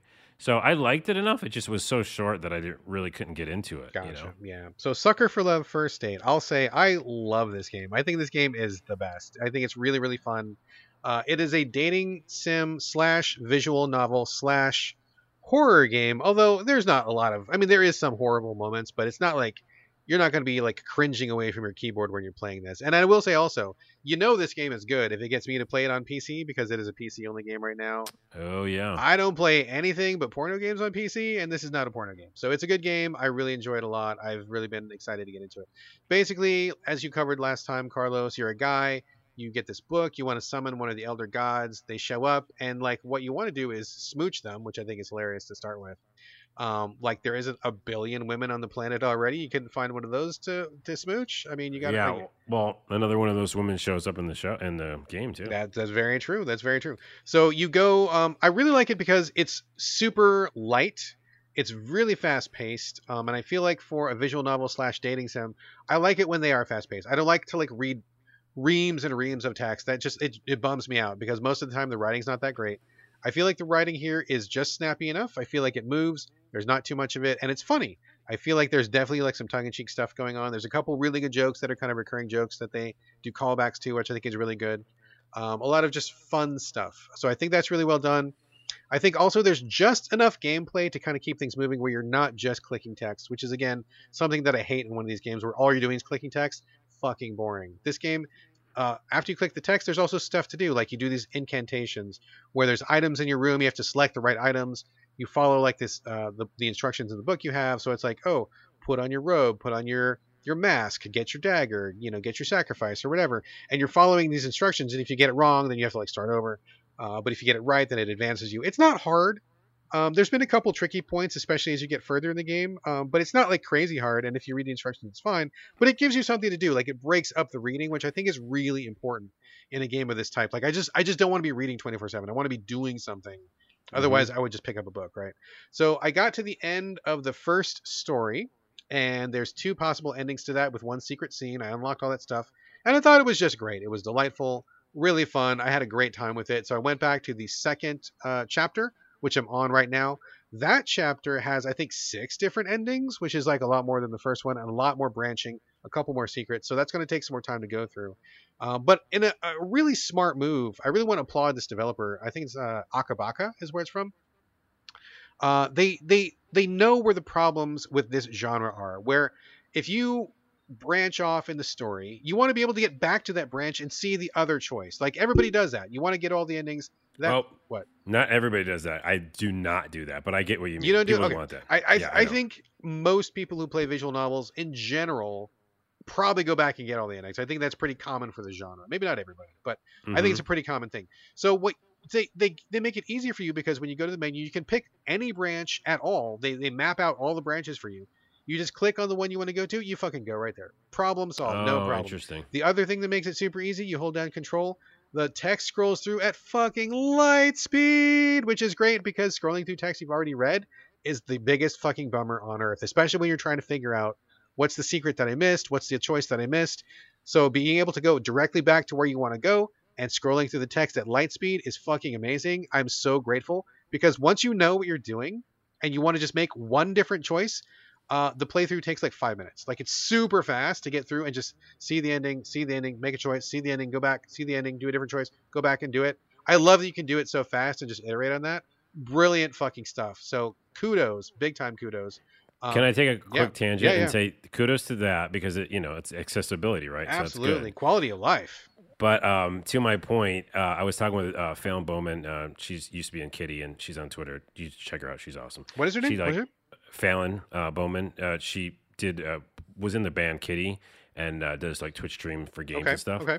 Anyways, we were tweeting, and uh, I don't know how it came up, but Dragon Age Inquisition came up. Oh, because they showed the the animation that's coming out. Oh, to Netflix. Yeah. Yeah, Netflix. So we were excited about that, and then she was talking about Inquisition and how much she liked it, whatever. But she's like, I'm gonna go back and like play it again, like it's my my fourth playthrough or Whoa. something, and like get all the dragons and all the stuff I've forgotten about. And um, I told her what I'm telling you. Uh, it's kind of like an, in uh, another way of saying it with visual novel is when I play a game, I play once through, and that's canon. Right. You know what I mean? I just I could not even do it. I I'm like, this is how it was. This is how it always was, and this is how it always will be. Sure. And so like Dragon Age Inquisition, I was like, it's such a fun game for me, and you know you didn't maybe like it as much, but I'm like, do I re-download it right now? Because it, it was so fun, but I know what happened. Right. You know, Right. I, and I don't think I'm going to. So I mean, I'm, I'm with you. novel. I'm with you in general because, like, if you wanted me to play The Witcher again, or if you wanted me to play like Mass Effect again, two of my favorite games, I would make literally the exact same choices every single time. Like, I wouldn't change it because, like you, that's kind of canon in my head. That's what happened. That's what I did. Um, so I'm with you. Like, oh yeah, I, I totally get where you're coming from, and I agree in large part. But for a visual novel like this, where you can get funny scenes and like uh, extra funny dialogue and weird things can happen. Um, you know, like for example, in the very first storyline, uh, your elder goddess shows up and she's like, "Okay, I'm gonna take a shower. Don't peek." And I'm like, "Well, I have to peek, but you know, obviously there's a branch, right? So like, I choose to not peek, and then you got to go back, and then you have to peek. You have to peek. Like you can't not peek. So then that's like an example of like where I would want to really quickly go back and just make like the second choice and see what would happen. when I go Right, right, right. So nothing major, and they even Yeah. account for that in the story. I'm not going to spoil anything, but um, regardless of which ending you pick, the developer was smart. They accounted for that, and they have a story-based um, reason for how you replay things. So I thought that was all very clever. I thought it was very well done, very well put together. It's cute. It's super cute. It's really funny. I like the voices. I love the quality of life choices. It's good enough to get me playing on the PC, which is incredibly rare if you listen That's to the true. show, if you know me. I love Sucker for Love First Date. If you like visual novels, if you like dating sims, if you like Lovecraft slash Cthulhu, you got to check it out. I'm having just the best time. I love it. I have one question and then uh, a a comment. Yeah. The comment is I'm going to go back to it, so I, we can like maybe talk about the spoiler ending or something. Oh yeah, you know, sure. again for me, canon, whatever the one shot um, path I take. But the question was, did you? And this is a minor spoiler, but not that big of a deal. Skip ahead two minutes. Is did you try to break up with the first girl? I did not, not at all. Did you know that you could? I did know that you could, but I did not try it because, as Lovecraft fan that I am, I wanted to see what would happen if you followed the traditional arc of a traditional Lovecraft story. And Okay. it went exactly where I thought it was, and I was very happy with that. Okay, I did that too. I didn't bring up the either, but I just the fact that the option was there was like cool. Yeah, you can do that. Um, yes, absolutely.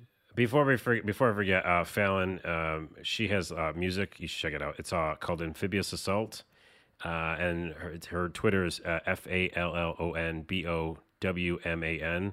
Uh, electronic and rock music. It's just really awesome. So check out her stuff. Awesome. Excellent. Check Yeah. that out. All right. Sucker for Love, first date. That's a thumbs up. Delivery from the pain. That's a surprising thumbs up, but still a thumbs up. Yeah. All right. Back to you, Carlos. Lost Ruin. Tell us all about it. Yeah, this came out of nowhere. I saw the trailer. I think it popped up on PS4.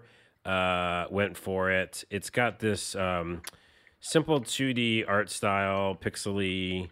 It's a kind of a horror survival action platformer. So left to right, right to left. You play as an anime style girl. A bunch of other anime style girls are in this as well. That's the kind of art style. Pixely, like I said. Um, and there's monsters and bosses, like huge bosses too. But it's not that type of game where you know you think it's just running around, uh, going back Metroidvania style, you know, killing things, upgrading yourself. It's really a survival game because you start off, you're a girl with amnesia, of course. Of And- course. You're in a dungeon and you meet some other people, and they're like, "Oh yeah, reasons." There's a, you know, Reasons is my favorite Temptress. justification in games. I love reasons. yeah, reasons, and there's like this person in control, and there's monsters, or whatever.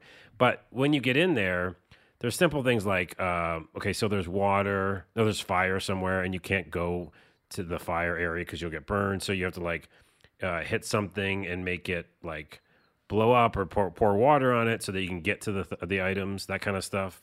So like some puzzle solving.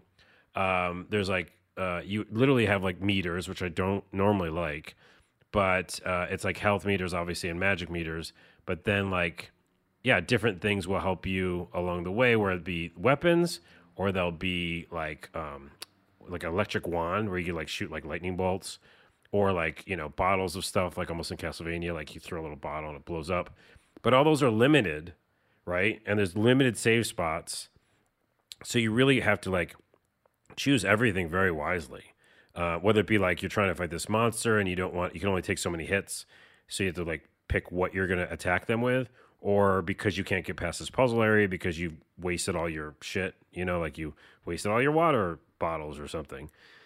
I'm doing a poor job of this, but it's definitely more survival than the trailer leads on to because the trailer looks like you're fighting these huge, really cool looking monsters and bosses. But most of the game, and I've spent like a few hours of the game already, is that I'm just like figuring out each room, right? Like it's 2D style and I'm figuring out how I should tackle it. Interesting. So it's a little slower than it looks like from the trailer. Well, I'm watching the trailer as we're talking about it, and I, you know, I, I looked at it in the store and I didn't really pay too much attention to it. But now that you're talking about it and I'm watching the trailer, I'm like, you know what? This actually looks like a pretty cool game. The art is really detailed pixel art, which I really am a fan of. It's really cute designs, and I kind of like what it's doing. But it's interesting because as I'm watching the trailer, there's not a single meter anywhere on any of the screens. Like none of that's on screen. It's just the combat, and it oh, looks. it's at the top left. I don't know. That's weird. Maybe I'm watching a different one. I'm watching. I mean, there's a couple different trailers, but the one I'm watching, like no meters whatsoever. It's just like they're doing action. It looks kind of like Castlevania like, or just really actiony. So it's not that actiony then. No, it doesn't feel like that. Like I feel like when you're doing action, it's almost like you're at a disadvantage. Hmm. Like later on, you'll probably get better weapons, I think in the beginning, and I have a save point now, so I have like a rusty sword, a dagger. The dagger's faster, but it does less damage. You know that kind of stuff. So it's almost like it has an RPG element to it. But then like the magic wand shoots like fireballs, right? And but that has limit. Like there's like three. You know, Hmm. you could shoot three fireballs. So when I went into a room, I was like, okay, how do I tackle this room? Because I don't want to just shoot all my fireballs because they'll be gone. Um, and the meters are mainly like, you know, again, RPG meters, right? Like magic points and health. Um, but like you get things like sodas and food, and that replenishes your health over time. So it, that's why I'm saying it's kind of like a meter where it's not just like get health potion and you're back to normal. It's like eat apple and like over time and digest apple, and then take a Yeah. nap, and then you feel better when you wake up from the nap. Yeah. Well, that's interesting because I mean, what you're saying does not come through at all in the trailer. Like it looks just like a side-scrolling actiony game, which I mean, to be fair, looks great. I, I, I think maybe I will probably go for it because what you're describing is kind of up my alley, and it looks really cute. Well, and Um, that's the other thing. It's more relaxing than the thing I thought it was going to be. hmm, because you know what I mean. Like I'm not like I remember it was such a good. It was a relaxing evening. I like needed something to like space out with, and I thought I was just gonna go in and kill a bunch of things, you know, and be like, oh, I'm the badass anime girl. But instead, I was like methodically going through and like timing my jumps, you know, beating this trap, talking to this new character, saving my game, and it just felt like yeah, relaxing. wow. And like, here's an example: is like there's a one area like you go to a screen, there's a monster there, and they're in the water. Classic in the water means you're gonna like electrocute him, right? So you like shoot your magic wand and uh, shoots lightning bolts and electrocute him. But then I electrocuted myself because I was in the water. Oh, Gotcha. Uh, so I died and they died, and then I had to restart. So that's the kind of thing. It's like almost trial and error. Hmm. Uh, Okay. And I th- can't even imagine. Maybe you get stronger and stronger over time because the bosses they show in that trailer are huge. Question, question for you, real quickly. Um, watching the trailer, it shows that this person is going through like like several different characters. It looks like there's like nine or ten different characters. Have you gotten a new character yet? No, I haven't. I saw a lot of characters that you can meet, but I didn't know that you were playing a bunch of characters. Hmm. It looks like they're switching through in this trailer, so that looks pretty interesting. There's like a devil girl. There's like a witch girl. There's like a some kind of other person. I'm not sure, like a fighter or something. It seems like you're switching through different characters, so maybe that adds more actiony element to it. But yeah, it's funny. It's funny, you know, and often, um, you know, not to accuse anybody of anything, but like recently, I feel like I've played a lot of games where the trailer is not necessarily accurate representation of what the game is. I mean, case in point, Delivered from the Pain. ended up being a completely different experience of what I thought it was going to be. So I would not have gotten that uh, impression whatsoever from the trailer. But uh, what you're describing doesn't sound bad to me, dude. Like I, I, I gave it a pass when I was looking at the store, but I think maybe I'm gonna go give it a closer look. Yeah, you should. And I think you only play as the the main character. Um, they show a bunch of other characters. I don't think you switch. Hmm, interesting. I don't know. Anyways, but the bosses look really cool too. Look at watch the trailer. Yeah, all of it looks great. I mean, the graphics are actually really well done. So beautiful. So I'm still gonna keep playing it. And again, you can play it kind of at your own pace and relaxing. interesting. Check it out. Check it out. Okay. Uh, let me talk for a minute about Spellforce 3 Reforced. Um, Oh, interesting. You always do that. Like you'll mention a game I've been thinking about, and then I go, It's because I'm. I'm stealing your brainwaves, Carlos. "Do it." I got that uh, antenna dish set up on my house. It's aimed right at your house, and I just steal all your Wait, thoughts. that's weird. Yeah. Okay, A lot of stuff I can't bring up on this podcast. please don't. Spellforce 3 Reforced. Um, this is a hybrid like RPG slash RTS. Um, and I'm not big on RTS games, but I I try a lot of them because I feel like one of these is going to click one of these days. Um, so I tried this one out, and this is not that one. This is not. This is not Oh, one that no. clicks. It is a very PC feeling game. I you know I don't know how how to put that better, but it feels very much like something that was born on and meant to be played on the PC in terms of how the menus are laid out, in terms of what you do. But they've done a good job of bringing it to, console. I played it on the Xbox, um, and I feel like it worked pretty well with the controller. But the problem, despite having pretty good controls, is that there's like a lot of menus and there's like a lot of stuff going on, and I felt like almost overwhelmed immediately from the get go. Where you have a team of like three people, but you have to like herd them together. You can you can push a button and group them together, and they go together. But then if something happens, they'll branch off from each other. So you got to kind of like micromanage your people a little bit. Each one has individual abilities, but it's like you're on a zoomed out map, top down, like most RTS games. So it kind of feels difficult to, to, to figure out what's going on exactly, and to kind of get things going with purpose. Now, to be totally totally fair to the developers and to this game, I am the furthest thing from an RTS veteran that you can be. I don't I don't play very many of these. I am not an expert in the genre. I may have been playing games for like 35 years, but this is not a genre I've spent much time with. So, to be totally fair, I could easily see somebody who was an RTS pro going, "Oh, you noob, whatever, like you do this and this and you know, this is easy and like whatever." That's very possible, right? I'm not claiming cred on this in any way. So just Mhm. as a newcomer coming to it, I felt overwhelmed. Um, I felt like I was drowning in menus. I felt like there was way too much stuff to look at, way too many stats, way too many windows. It just was really, really overwhelming. Um, I got into uh, a town at the first uh, start of the game, and I got kind of confused. I couldn't figure out how to progress. I looked like there was a person I was supposed to talk to, and I kept pressing all the buttons, and I couldn't figure it out. And then I thought maybe this is not the right place I'm supposed to go, so I spent some time. Turns out I was just hitting the wrong button. I wasn't doing things in the right order, which could have been cleared up. So that was kind of Mm. frustrating. Get into my first battle, and I thought I had my three people grouped together, and then all of a sudden one of them disappeared because they, I don't know, like were chasing an enemy off screen or something when I didn't tell them to. Oh, Pathfinding or Yeah, like it's just like the AI kind of took over, and like that guy kind of disappeared, and I didn't know what happened to him. And then my remaining guys, I was like, oh man, what are we doing? Like we're just like standing here like whacking each other. Like I just I just couldn't get into the combat. Um, I just didn't feel like I was walked into it enough. And you know, again, that could be just me as an RTS noob. Maybe a lot of this stuff is really basic for people who are experienced with the genre, but coming to it pretty fresh, I felt like I was drowning. And I just didn't feel like I ever got my foothold, and I just didn't feel like I wanted to stay with it for very long. Just really overwhelming, not very welcoming. Um, a lot of windows, a lot of menus, a lot of stuff happening on screen. Really kind of tough to tell what was going on at any one given point. So I just a lot of frustration, honestly, just like a lot of frustration. And I just I ended up bouncing, so I did not get very very far with it. Well, I'll say this uh, in your defense: uh, RTSs in general, either you have that mindset or you don't. You yeah, know, yeah, and I think I did. I think I had it more back in the day when um, there was fewer games. Yeah. We've never talked about that, but there was actually a time where it was fewer oh yes, actual games. I remember that. out. I missed those days a little bit, dude. So, you know, on the PC or back then, you know, just like my homemade PC, I was like, oh, this is a new game. So I'm going to try, you know, Warcraft or whatever. And so people just played those games. But I think I had more of a aptitude for it back then. Yeah, But now, if you give me that like option of like having to, what's it, drag and drop a box around exactly, people, exactly. and that your person, as soon as you said that my person was somewhere else, I got like the fear. Yeah. You know, like I started trembling a little because it bothers me. I get anxious when that that Yeah. style of game. That's exactly Like- what it was, dude. I had no idea what was going on, and I didn't know how to control it, and it was like it was just not a pleasant experience. Mm, okay, Yeah. I'm not gonna play it.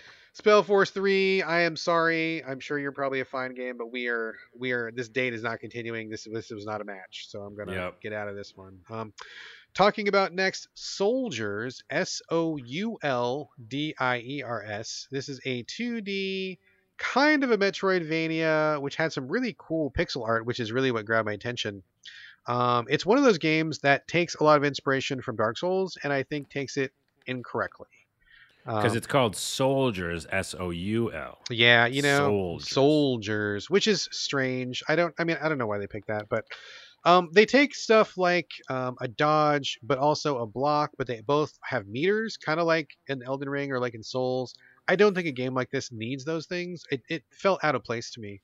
Um, the difficulty was really high. I felt like even on the easiest level, uh, which I believe I put it on, uh, it felt like the difficulty was like way too tough at the beginning of the game. It didn't feel like very much of a ramp. It was just like slamming into a brick wall.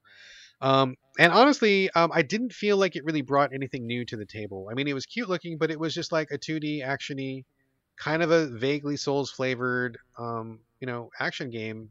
But I mean, eh, there's a lot of those, bro. Like, there's a ton of those, um, and it didn't really stand out. Now, the what I thought was going to be the hook.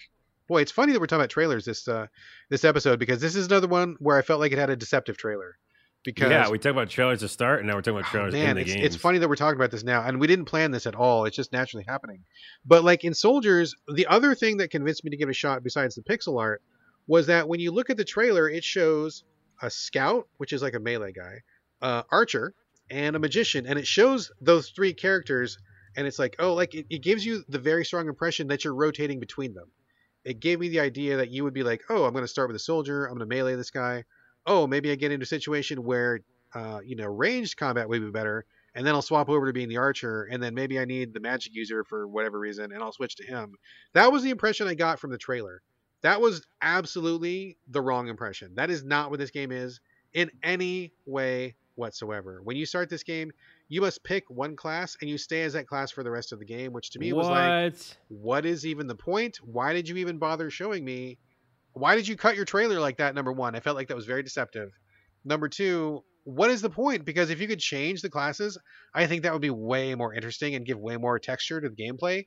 As it is, you're picking one of those classes and sticking with them for the rest of the game, like any other game out there. And honestly, like I didn't feel like the combat was that great, and it was really difficult. So like the cool selling point that I thought I was getting wasn't even in the game. So I felt kind of Mm. like misled by that.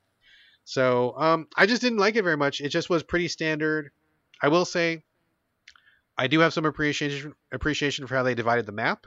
It wasn't just like a huge Metroidvania map. It was divided up into zones, which I think was kind of cool because Metroidvanias can sometimes get really big and out of hand. But other than that, it was pretty standard, straightforward. It didn't really bring new to the table. It kind of took some wrong inspirations from the Souls games, and the hook of switching characters wasn't even really in the game. It was just I guess what I was led to believe from the trailer, or maybe that was just my misunderstanding. But that was really the impression I got from the trailer. So it was not what I expected, and honestly, I you know I just don't think it's anything to really recommend. Well, the thing that always makes me back away is if it's too hard, right? Like, it, and that's what you're saying. It's really difficult. It's unnecessarily difficult. Yeah. Did yeah. If you have those it. meters in like a third person kind of setting, or even first, per- I don't think they have in first person, but like third person, it kind of makes sense sometimes. You get a big epic game, you know, like Elden Ring. yeah, yeah. But in this one, yeah, it seems like it's so fast anyhow. Yeah, Um, it just I just I just felt like I mean, and maybe this is wrong of me to say, but like my gut feeling was we really like Souls and it's cool to have a stamina meter and cooldown meters just like Souls does, so we're gonna do that too. But I just I really didn't feel like it it fit here. It didn't make a lot of sense Yeah. to me. So all right, that was two whiffs for me. Uh Carlos, back to you for Industria. Yeah, uh, we have like one or two more games. Mine and yours. I have one more after this and then I'm out. All right, one more each. So I'm going to end mine on a high note. Uh, this is a game that came out uh, by Bleakmill, is the developer. It came out a while ago. I think the end of 2021 we decided, uh, but it just came out on console. So I picked it up on the PlayStation 4. I don't know, by the way. I do turn my Xbox on sometimes, but I don't know if it's on. I'm sure Can you just check for me? I'm yeah, I'll Can you check check? Yeah, I'll check. Um, because I, that's where it popped up and that's where I bought it. But I'll wait for your answer. Hold on.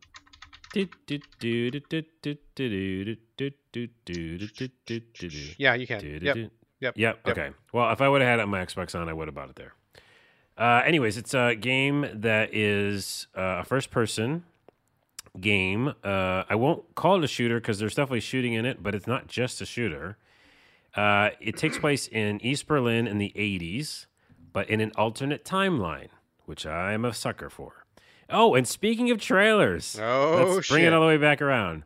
The trailer for this is what got me to buy it because the trailer shows and is very much in the game, so not misleading at all.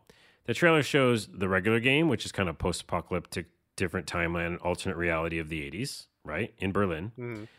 Uh, and then it also shows these quick little cutscenes, vignettes in black and white that have weird music and feel like just creepy and different. And that juxtaposition of both of those was what sold me. Okay. Because I was like, it's oh, it's not just this game I think it's going to be. It's also these weird little cutscenes and vignettes. So, like I said, the game is you, you're a woman and you are in East Berlin in the 80s. Again, an alternate timeline, so not our our 80s. And the wall's coming down. I think that's when it happened, right? The 80s. It's on television, and it, there's touchstones that it feels like it's you know the 80s in Berlin. But you are looking for uh, this guy you're involved with. They don't really say how and he's a scientist and he leaves you a message and says like you know all this stuff's going on i've got to go do something don't follow me or something of course you have to go figure out what's going on with him so you go to the lab and and this is all in the very beginning and instead of like you know you're trying to figure out what happened you find like some machine that he's been working on get transported to this other place another reality essentially that looks like our place but it has robots in it they're called Atlas, uh, and it feels very much like NieR Automata, Okay. where like you know robots have been around for a while. and There's been kind of an uprising and stuff. Terminator, I guess, as well. And you're just trying to find what happened to him, like what's going on with him. And there's all this really weird. I won't spoil any of it, but like time dilation stuff, because now it's like later in time, and you're just trying to figure out what's going on. And then every once in a while, and you're in this world, you're just trying to piece things together. Uh, I don't even know when it happens. It just happens randomly, I guess. Sometimes you cut, do these like uh, it just switches to this black and white time, black and white scenes, and you're walking around, so you're still controlling it. But these really weird, like kind of simple uh, metaphor kind of scenes take place. Uh, a good example is I think it happens every time you end up in a movie theater, and it feels a thousand percent like David Lynch Gotcha. where gotcha. like I walk in the movie theater, I'm watching a guy like levitate, you know, and like this weird music's playing, and I just feel like it's telling me something, kind of, but it's in a Lynchian way, yeah. and then it goes back to the Berlin in the '80s. So just a really cool juxtaposition. I don't know how that's going to come together, but it's enticing. Um, and then the other thing is that this game starts as a kind of like you have no weapons, and you find like a pickaxe, and you can do some basic survival stuff, and then it's like puzzles. So you're doing a lot of puzzles, trying to figure things out, you know, handles, mixing things together. And then you get your first gun. And again, robots are mean in this game, so you got to fight robots. And your gun is underpowered and shitty, and you run out of bullets. Then you get a machine gun, and you see where I'm going with this. Yep. And it just it's it really does like ramp up, and you still feel much better about the combat. Because in the beginning, I was like, oh, this is one of those games where it's more more about the story. They they didn't do combat well. It's okay. I'll just see if I can get through the story, you know. But no, it gets better. Like it literally gets better. It, you get a shotgun at some point, and the the animation's pretty good. Like you know, blowing robots' heads off and stuff. So it's enticing. It's a weird timeline, parallel reality. You know me, I'm all in for that. Uh, it's interesting that's in 80s Berlin, but uh, that's where it's set. And yeah, it's got Bioshock vibes, and it's got David Lynch vibes, and it's got NieR Automata vibes. Hmm. All those together equals Carlos. Man, I mean, I'm out, dude. None of that sounds know, good to I me. know, I know, I know, I know. Those are all selling points to myself and people who like listen, uh, who know like Yeah. me and might like me. But also, I will say this: I know you're out. The only negative was some of the puzzles are a little too like uh, not esoteric. What's the word? Um, Obscure, obscure, I guess. cryptic. Cryptic. And then the other thing is, it's not 60 frames, and you know me. Oh man, You know me. I know you. 60 frame snob, they call me. Wait, that's a good T-shirt. We should make that and sell it. That's 60 funny. frame 60 frame snob. snob. So Wait, that's the name of the episode. is it? I was thinking it was the name of the episode. Is it pretty rough? Is it pretty rough for you? Is it tough it's to get not through? rough, rough, but you. I had to go also change the. Uh, you know how you change the sensitivity settings Yeah. because it was already. I knew it was like thirty or whatever, and so if it's thirty, I always have to make that sensitivity way high. Oh, by the way, that's a pro tip for everybody listening. at tip. home. Pro tip. You change the sensitivity so it moves faster, and it gives you a little bit of that, you know, fluidity back. Gotcha. So that's the only thing I don't like. But you're not like running and gunning all the time because you really are like resource managing and finding some shit and doing puzzles and reading pages and stuff. So for me, if you like Bioshock, if you like me, the style games I like, and if you like David Lynch, that's the biggest surprise of this. Those cutscenes are really, really interesting. It's a big thumbs up for me. Uh, Industria, right on. check it out. Right on. Well, I know uh, the people who reviewed it for us at Game Critics really liked it as well. Doesn't seem like my jam, but I'm all for stuff like this, and it seems like it's really checking all your boxes. So right on. Yeah, I'm gonna finish it. Cool, cool, cool. All right, final game of the show is for me. It is Vampire the Masquerade Swansong. Interesting. Were you I looking at this one? I was looking at that one because it has a kind of an RPG element in the way, or choice decisions, or something. Yes, it does. Did you ever play? I, we talked about this before, but did you ever play the Council that came out like maybe two, three years ago? You made me play a couple. I don't know which ones I played. I played the text adventure one, Mm, it wasn't that Uh, one. or visual novel one, and then I don't think I played the I one don't, you're I don't know about. if you. I don't know if you played this. So uh, just Third person, right? The other third person yes so let me back up just a minute it'll all make sense uh, let me just just give me a second here so a couple years ago a game called the council comes out where you play an investigator you go to an island that is filled with the illuminati uh, of the day and it was like george washington um, napoleon uh, like a, a bunch of like you know like luminaries of the day back then and so you talk to them it was a narrative rpg which had uh, puzzles it had investigation, it had clues, it had skills.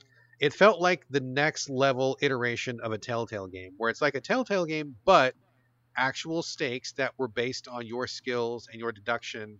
Um, and they had a really cool thing in that game, which were called, I think they were called like challenges or something like that, where you would get into like a verbal argument with someone and you would try Mm. to win them over with logic, with uh, like being a good liar or knowing your historical facts or being just really good at rhetoric or something. Like there was a couple different ways to go, right? And so like you would get into an argument. So let's say for example, if you got into an argument with Napoleon, dude was like a genius about military stuff. So like if you were trying to argue with him about military stuff, you would lose. Hmm. But he also like I don't know, he like really loved like the monarchy or something like that.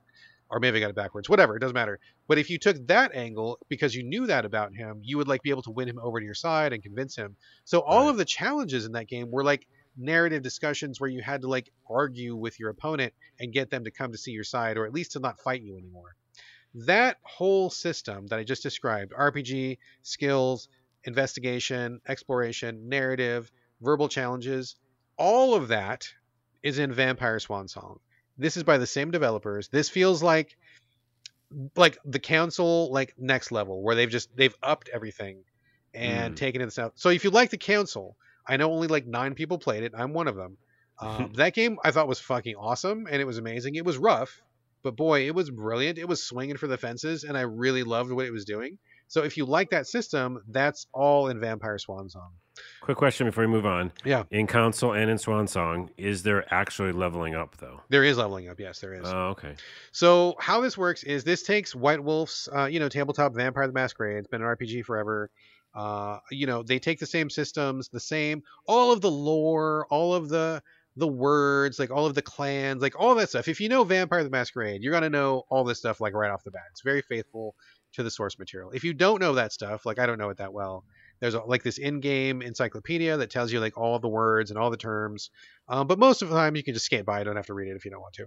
You play as three different vampires, which I think is pretty cool. There's been um, a disaster in Boston, and in America, there's like a secret society of vampires that nobody knows about, and they are the Masquerade, right? Like they're hiding. Um, they don't want humans to know about them, but they control like everything. They control the government. They control the banks. They do like all that stuff because they've been around forever. Something happens. A bunch of vampires get killed. and the remaining vampires are like, "Oh shit, that's not supposed to happen. What the fuck is going on?" They pick three vampires to go investigate. So the first one is um, uh, she's like uh, a dancer. She's like a, a, daughter of slaves from slavery times. Um, she became a dancer, and she's been around since you know, like way back in the day. Her specialty is like being really nimble. She can like teleport and blink, kind of like uh, um, what is that? Uh, what's that game that you like, where you blink? Mm, uh, Dishonored. Yeah, Dishonored. Exactly. Thank oh you. wow, I got it. So just like that. Uh, the second person is a person who is like halfway delusional. She just got out of a mental institution, but she has premonitions, and so that's what's making her crazy. She can see the future, she can see the past, and so she's got that going for her. She can also turn invisible. The third is like this, uh, I don't know, kind of like an enforcer guy, where he's kind of like um, like the muscle. He's got strong presence, he's got strong charisma, so he can like kind of intimidate people um, like you know, not a, not a like a like a roughneck, but just kind of like a guy who you're like, oh, I, I don't want to mess with this guy. He seems like he's got his shit together, and I probably he'd probably beat my, beat my ass if I tried to get in a fight with him, right? So like you have these three different vampires. Each one takes a different chapter, and they each go to different different levels where it kind of tests their different um, abilities. And so like one level, you might go to somebody's apartment, and you have to like search their apartment for like clues, put the clues together. Uh, one person is in jail, and so you got to use your skills to get out of jail. Um, one person is like, you know, doing like all sorts of talking to people and like reading their minds and stuff like that. But you can build your characters however you want to. Like you're not locked into it. So you can start with a fresh character if you want to. And every time you get through the end of a level, you get certain experience based on how many things you did and how many things um, you won. So, like, say for example, if you find all the clues, um, you can certainly get through a level without finding the clues. Uh, if you win all of your verbal challenges, and you can get through a level without winning them all. Um, like however successful you are, it gives you points. You can allot those to like different vampire powers, different skills. You can up the skills that you have. Like build your character however you want. Like it's not like a giant skill tree, but I think there's enough where each person feels pretty different to me, and they all have different mm. specialties. So I really like that a lot. I love the conversation system. Um, I love the use of the IP. I feel like is very effective. I feel like it's a very good and very faithful interpretation of the vampire stuff. I've played several vampire games over the years, and I'm pretty. I'm not super familiar with it, but I definitely am like you know familiar with it. Um, so I feel like they do a good job of that, and I just I just love the idea of crafting a narrative non-combat RPG. Like there's no fighting, there's no guns. Like this is all about like winning people over, using your vampire powers. Um, there's a couple meters in here that you have to contend with, which it, it was just like that in the council, where if you cause too much suspicion by doing goofy things and making fuck ups, people will trust you less. You'll have less cred. It'll be harder for you to win arguments. If you get caught doing something like you're not supposed to be doing, like investigating somebody's apartment, um, you'll lose cred that way too. If you just lose arguments over and over, like if you just you try things and you just don't win, it gets tougher for you because they, they think you're like a peanut rather than somebody who's somebody to be reckoned with. Um, mm. So all those things kind of factor into it, which I think is really good. I, I mean, I love it so far. I think it's really hitting all of the same switches for me that the council did. Um, I will say though, one thing that I don't like about this game is that there is no saving whenever you want to, which I feel like in the council helped me a lot because I often made mistakes and I often misunderstood things where I thought somebody liked something but they didn't, or like I thought it was charming enough to get win them over and I didn't, or something like that. And like being able to, to go back and reload a save uh, really like saved that a lot for me um, in in terms of me progressing the way that I wanted to. There's no saving in this. Like it's like you do what you do, and whatever happens happens. So the oh, stakes, like I was saying earlier, canon. It's yeah, all canon. whatever you do is canon. There's no going. There's no take backsies, right? Hmm. Um, the only way you can do a take backsies is if you replay the entire level over, um, and that's a lot. So like if you're if you really feel that strongly about it, you get to the end of the level and you're like, oh man, I fucked something up, and I really want to do that they'll let you have like one go back, but then you've got to do like everything in the level again, which is like a lot. So mm, I haven't yeah. done that yet, and I don't think that I probably will. Um, so I don't like that you can't save anywhere. I mean, I get I get why they do it because honestly, I'm on the edge of my fucking seat sometimes when I'm like, oh Jesus, yeah. I don't want to get into an argument with this guy because I don't think I'm gonna win. And then you're in it, and you're like, fuck, here I am. So what do you do, right? Um, the other thing that I think I I'm maybe not so keen on is I feel like I don't know if this is true, but I suspect that when you finish this game, I suspect they might want you to go back and replay it. I don't know that that's right or not, but as you start the game in the very, very first level, you meet a lot of people where it's like impossible for you to win the arguments. And I think some of it is tutorialization, which is fine. But like when you get to the end of the level and it says, Where did you fail? It shows you these things you failed at. And it's like, well, if this was a tutorial, I, sh- you know, there's got to be a way to win that because otherwise, why would you ding me? Because I, you know, if, if I'm supposed to lose as part of the tutorial, that shouldn't count as a loss. Like it's part of me learning the game. But it seemed like to me like there was things that I could have won if my character had been specked out different. But like you wouldn't know that unless you had already played the level. And I suspect that maybe like after you go through the game once, you level the characters up. Maybe you come back and play through it again, and you're like more Mm. capable the second time around. I'm just I bet you. I'm making that up. Like I mean I don't know if that's true, right? But that's my my gut feeling because Yeah. there's been a couple times when I've been through these levels where I'm like, there's no possible way I could have beaten this thing unless I put all my points into this one uh, skill, and I wouldn't. I would have no reason to do that. Like, there's no way I would ignore all like lockpicking and ignore presence and ignore blink for the sake of like logic or something. Like, like there's a couple things where I'm like, it feels like I, I there's no way I would have won this. I'm guessing I have to come back later. So I don't know if that's Well, true. I could be wrong. I know. I was just gonna say. I bet that it's uh, it's just showing you that that's the style of game. Maybe you know what I mean. Very Like, they're going, possible. hey, you did fail this, but that's this is what happens. You know, It's very I know. possible. I don't know for sure.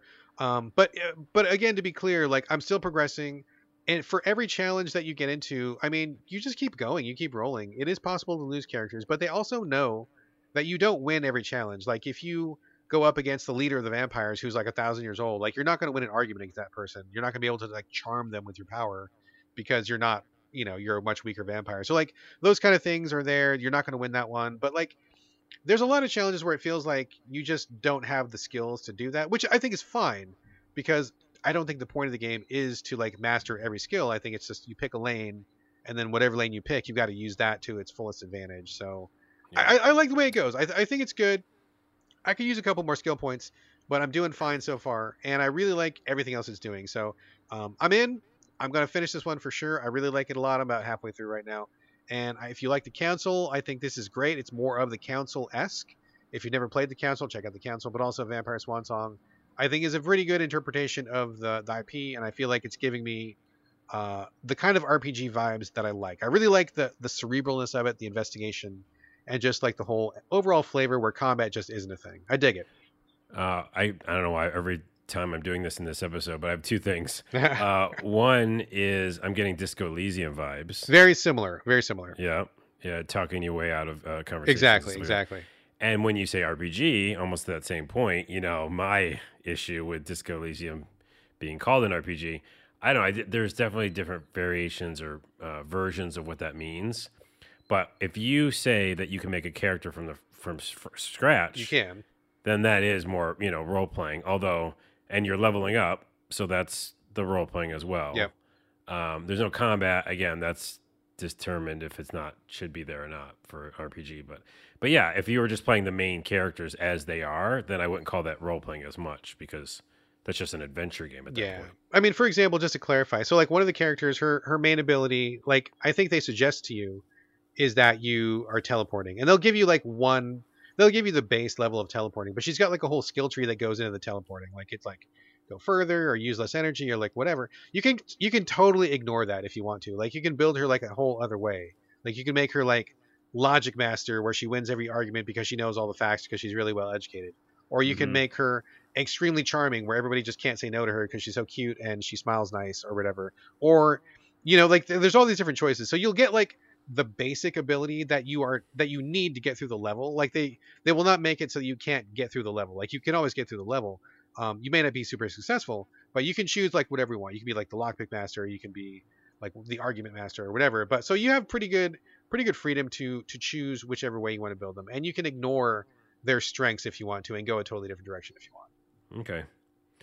Yeah. By the way, to that point, uh, everybody check this out. It sounds good. Uh, sounds like a win for you. Um, but also to that point, uh, the character traits in Star uh, Starfield. Mhm. Why can't I think of the name of it? Starfield. Um, we've been talking for so long. I'm just uh, dizzy now. Is uh, it looks like Fallout, where that that thing where you can yes. get like uh, negative traits that give you certain positives. You know, I like that a lot of it. Yeah, they look like a like a lot of skills in that game. Like when they showed the menus, I was like, holy smokes, that's like a lot of skills. So. Yeah. Yeah. All right. Well, we holy smokes, we said a lot of words. A lot I'm of done. words. We're done. I'm done. Folks, this is the show. Thank you so much for listening. As always, send us your questions, send us your comments, hit us up. So Video Games Podcast at gmail.com. We're on Twitter at So Video Games. Reach us individually. Uh, Carlos, where are we directing your traffic this week? Mm, TikTok, baby. TikTok. You want to give us your TikTok? Carlos Rodela, R O D E L A. That's it. Okay, that's it. All right. As for me, uh, Twitter, Instagram, it's the same as usual. It's my name, B R A D G A L L A W A Y. All A's, no O's. And that's going to do it for episode 288. Thank you all again for joining us here on the So Video Games Podcast. And we'll see you next week. But in the meantime, this is Bye from Brad. And bruh, that might have been our longest episode. I don't know. It's one hour fifty. Is that right? I think we've gone longer. have we? I think we have. Bruh, it's still long. Still long. No debating that. Okay, bye. Bye.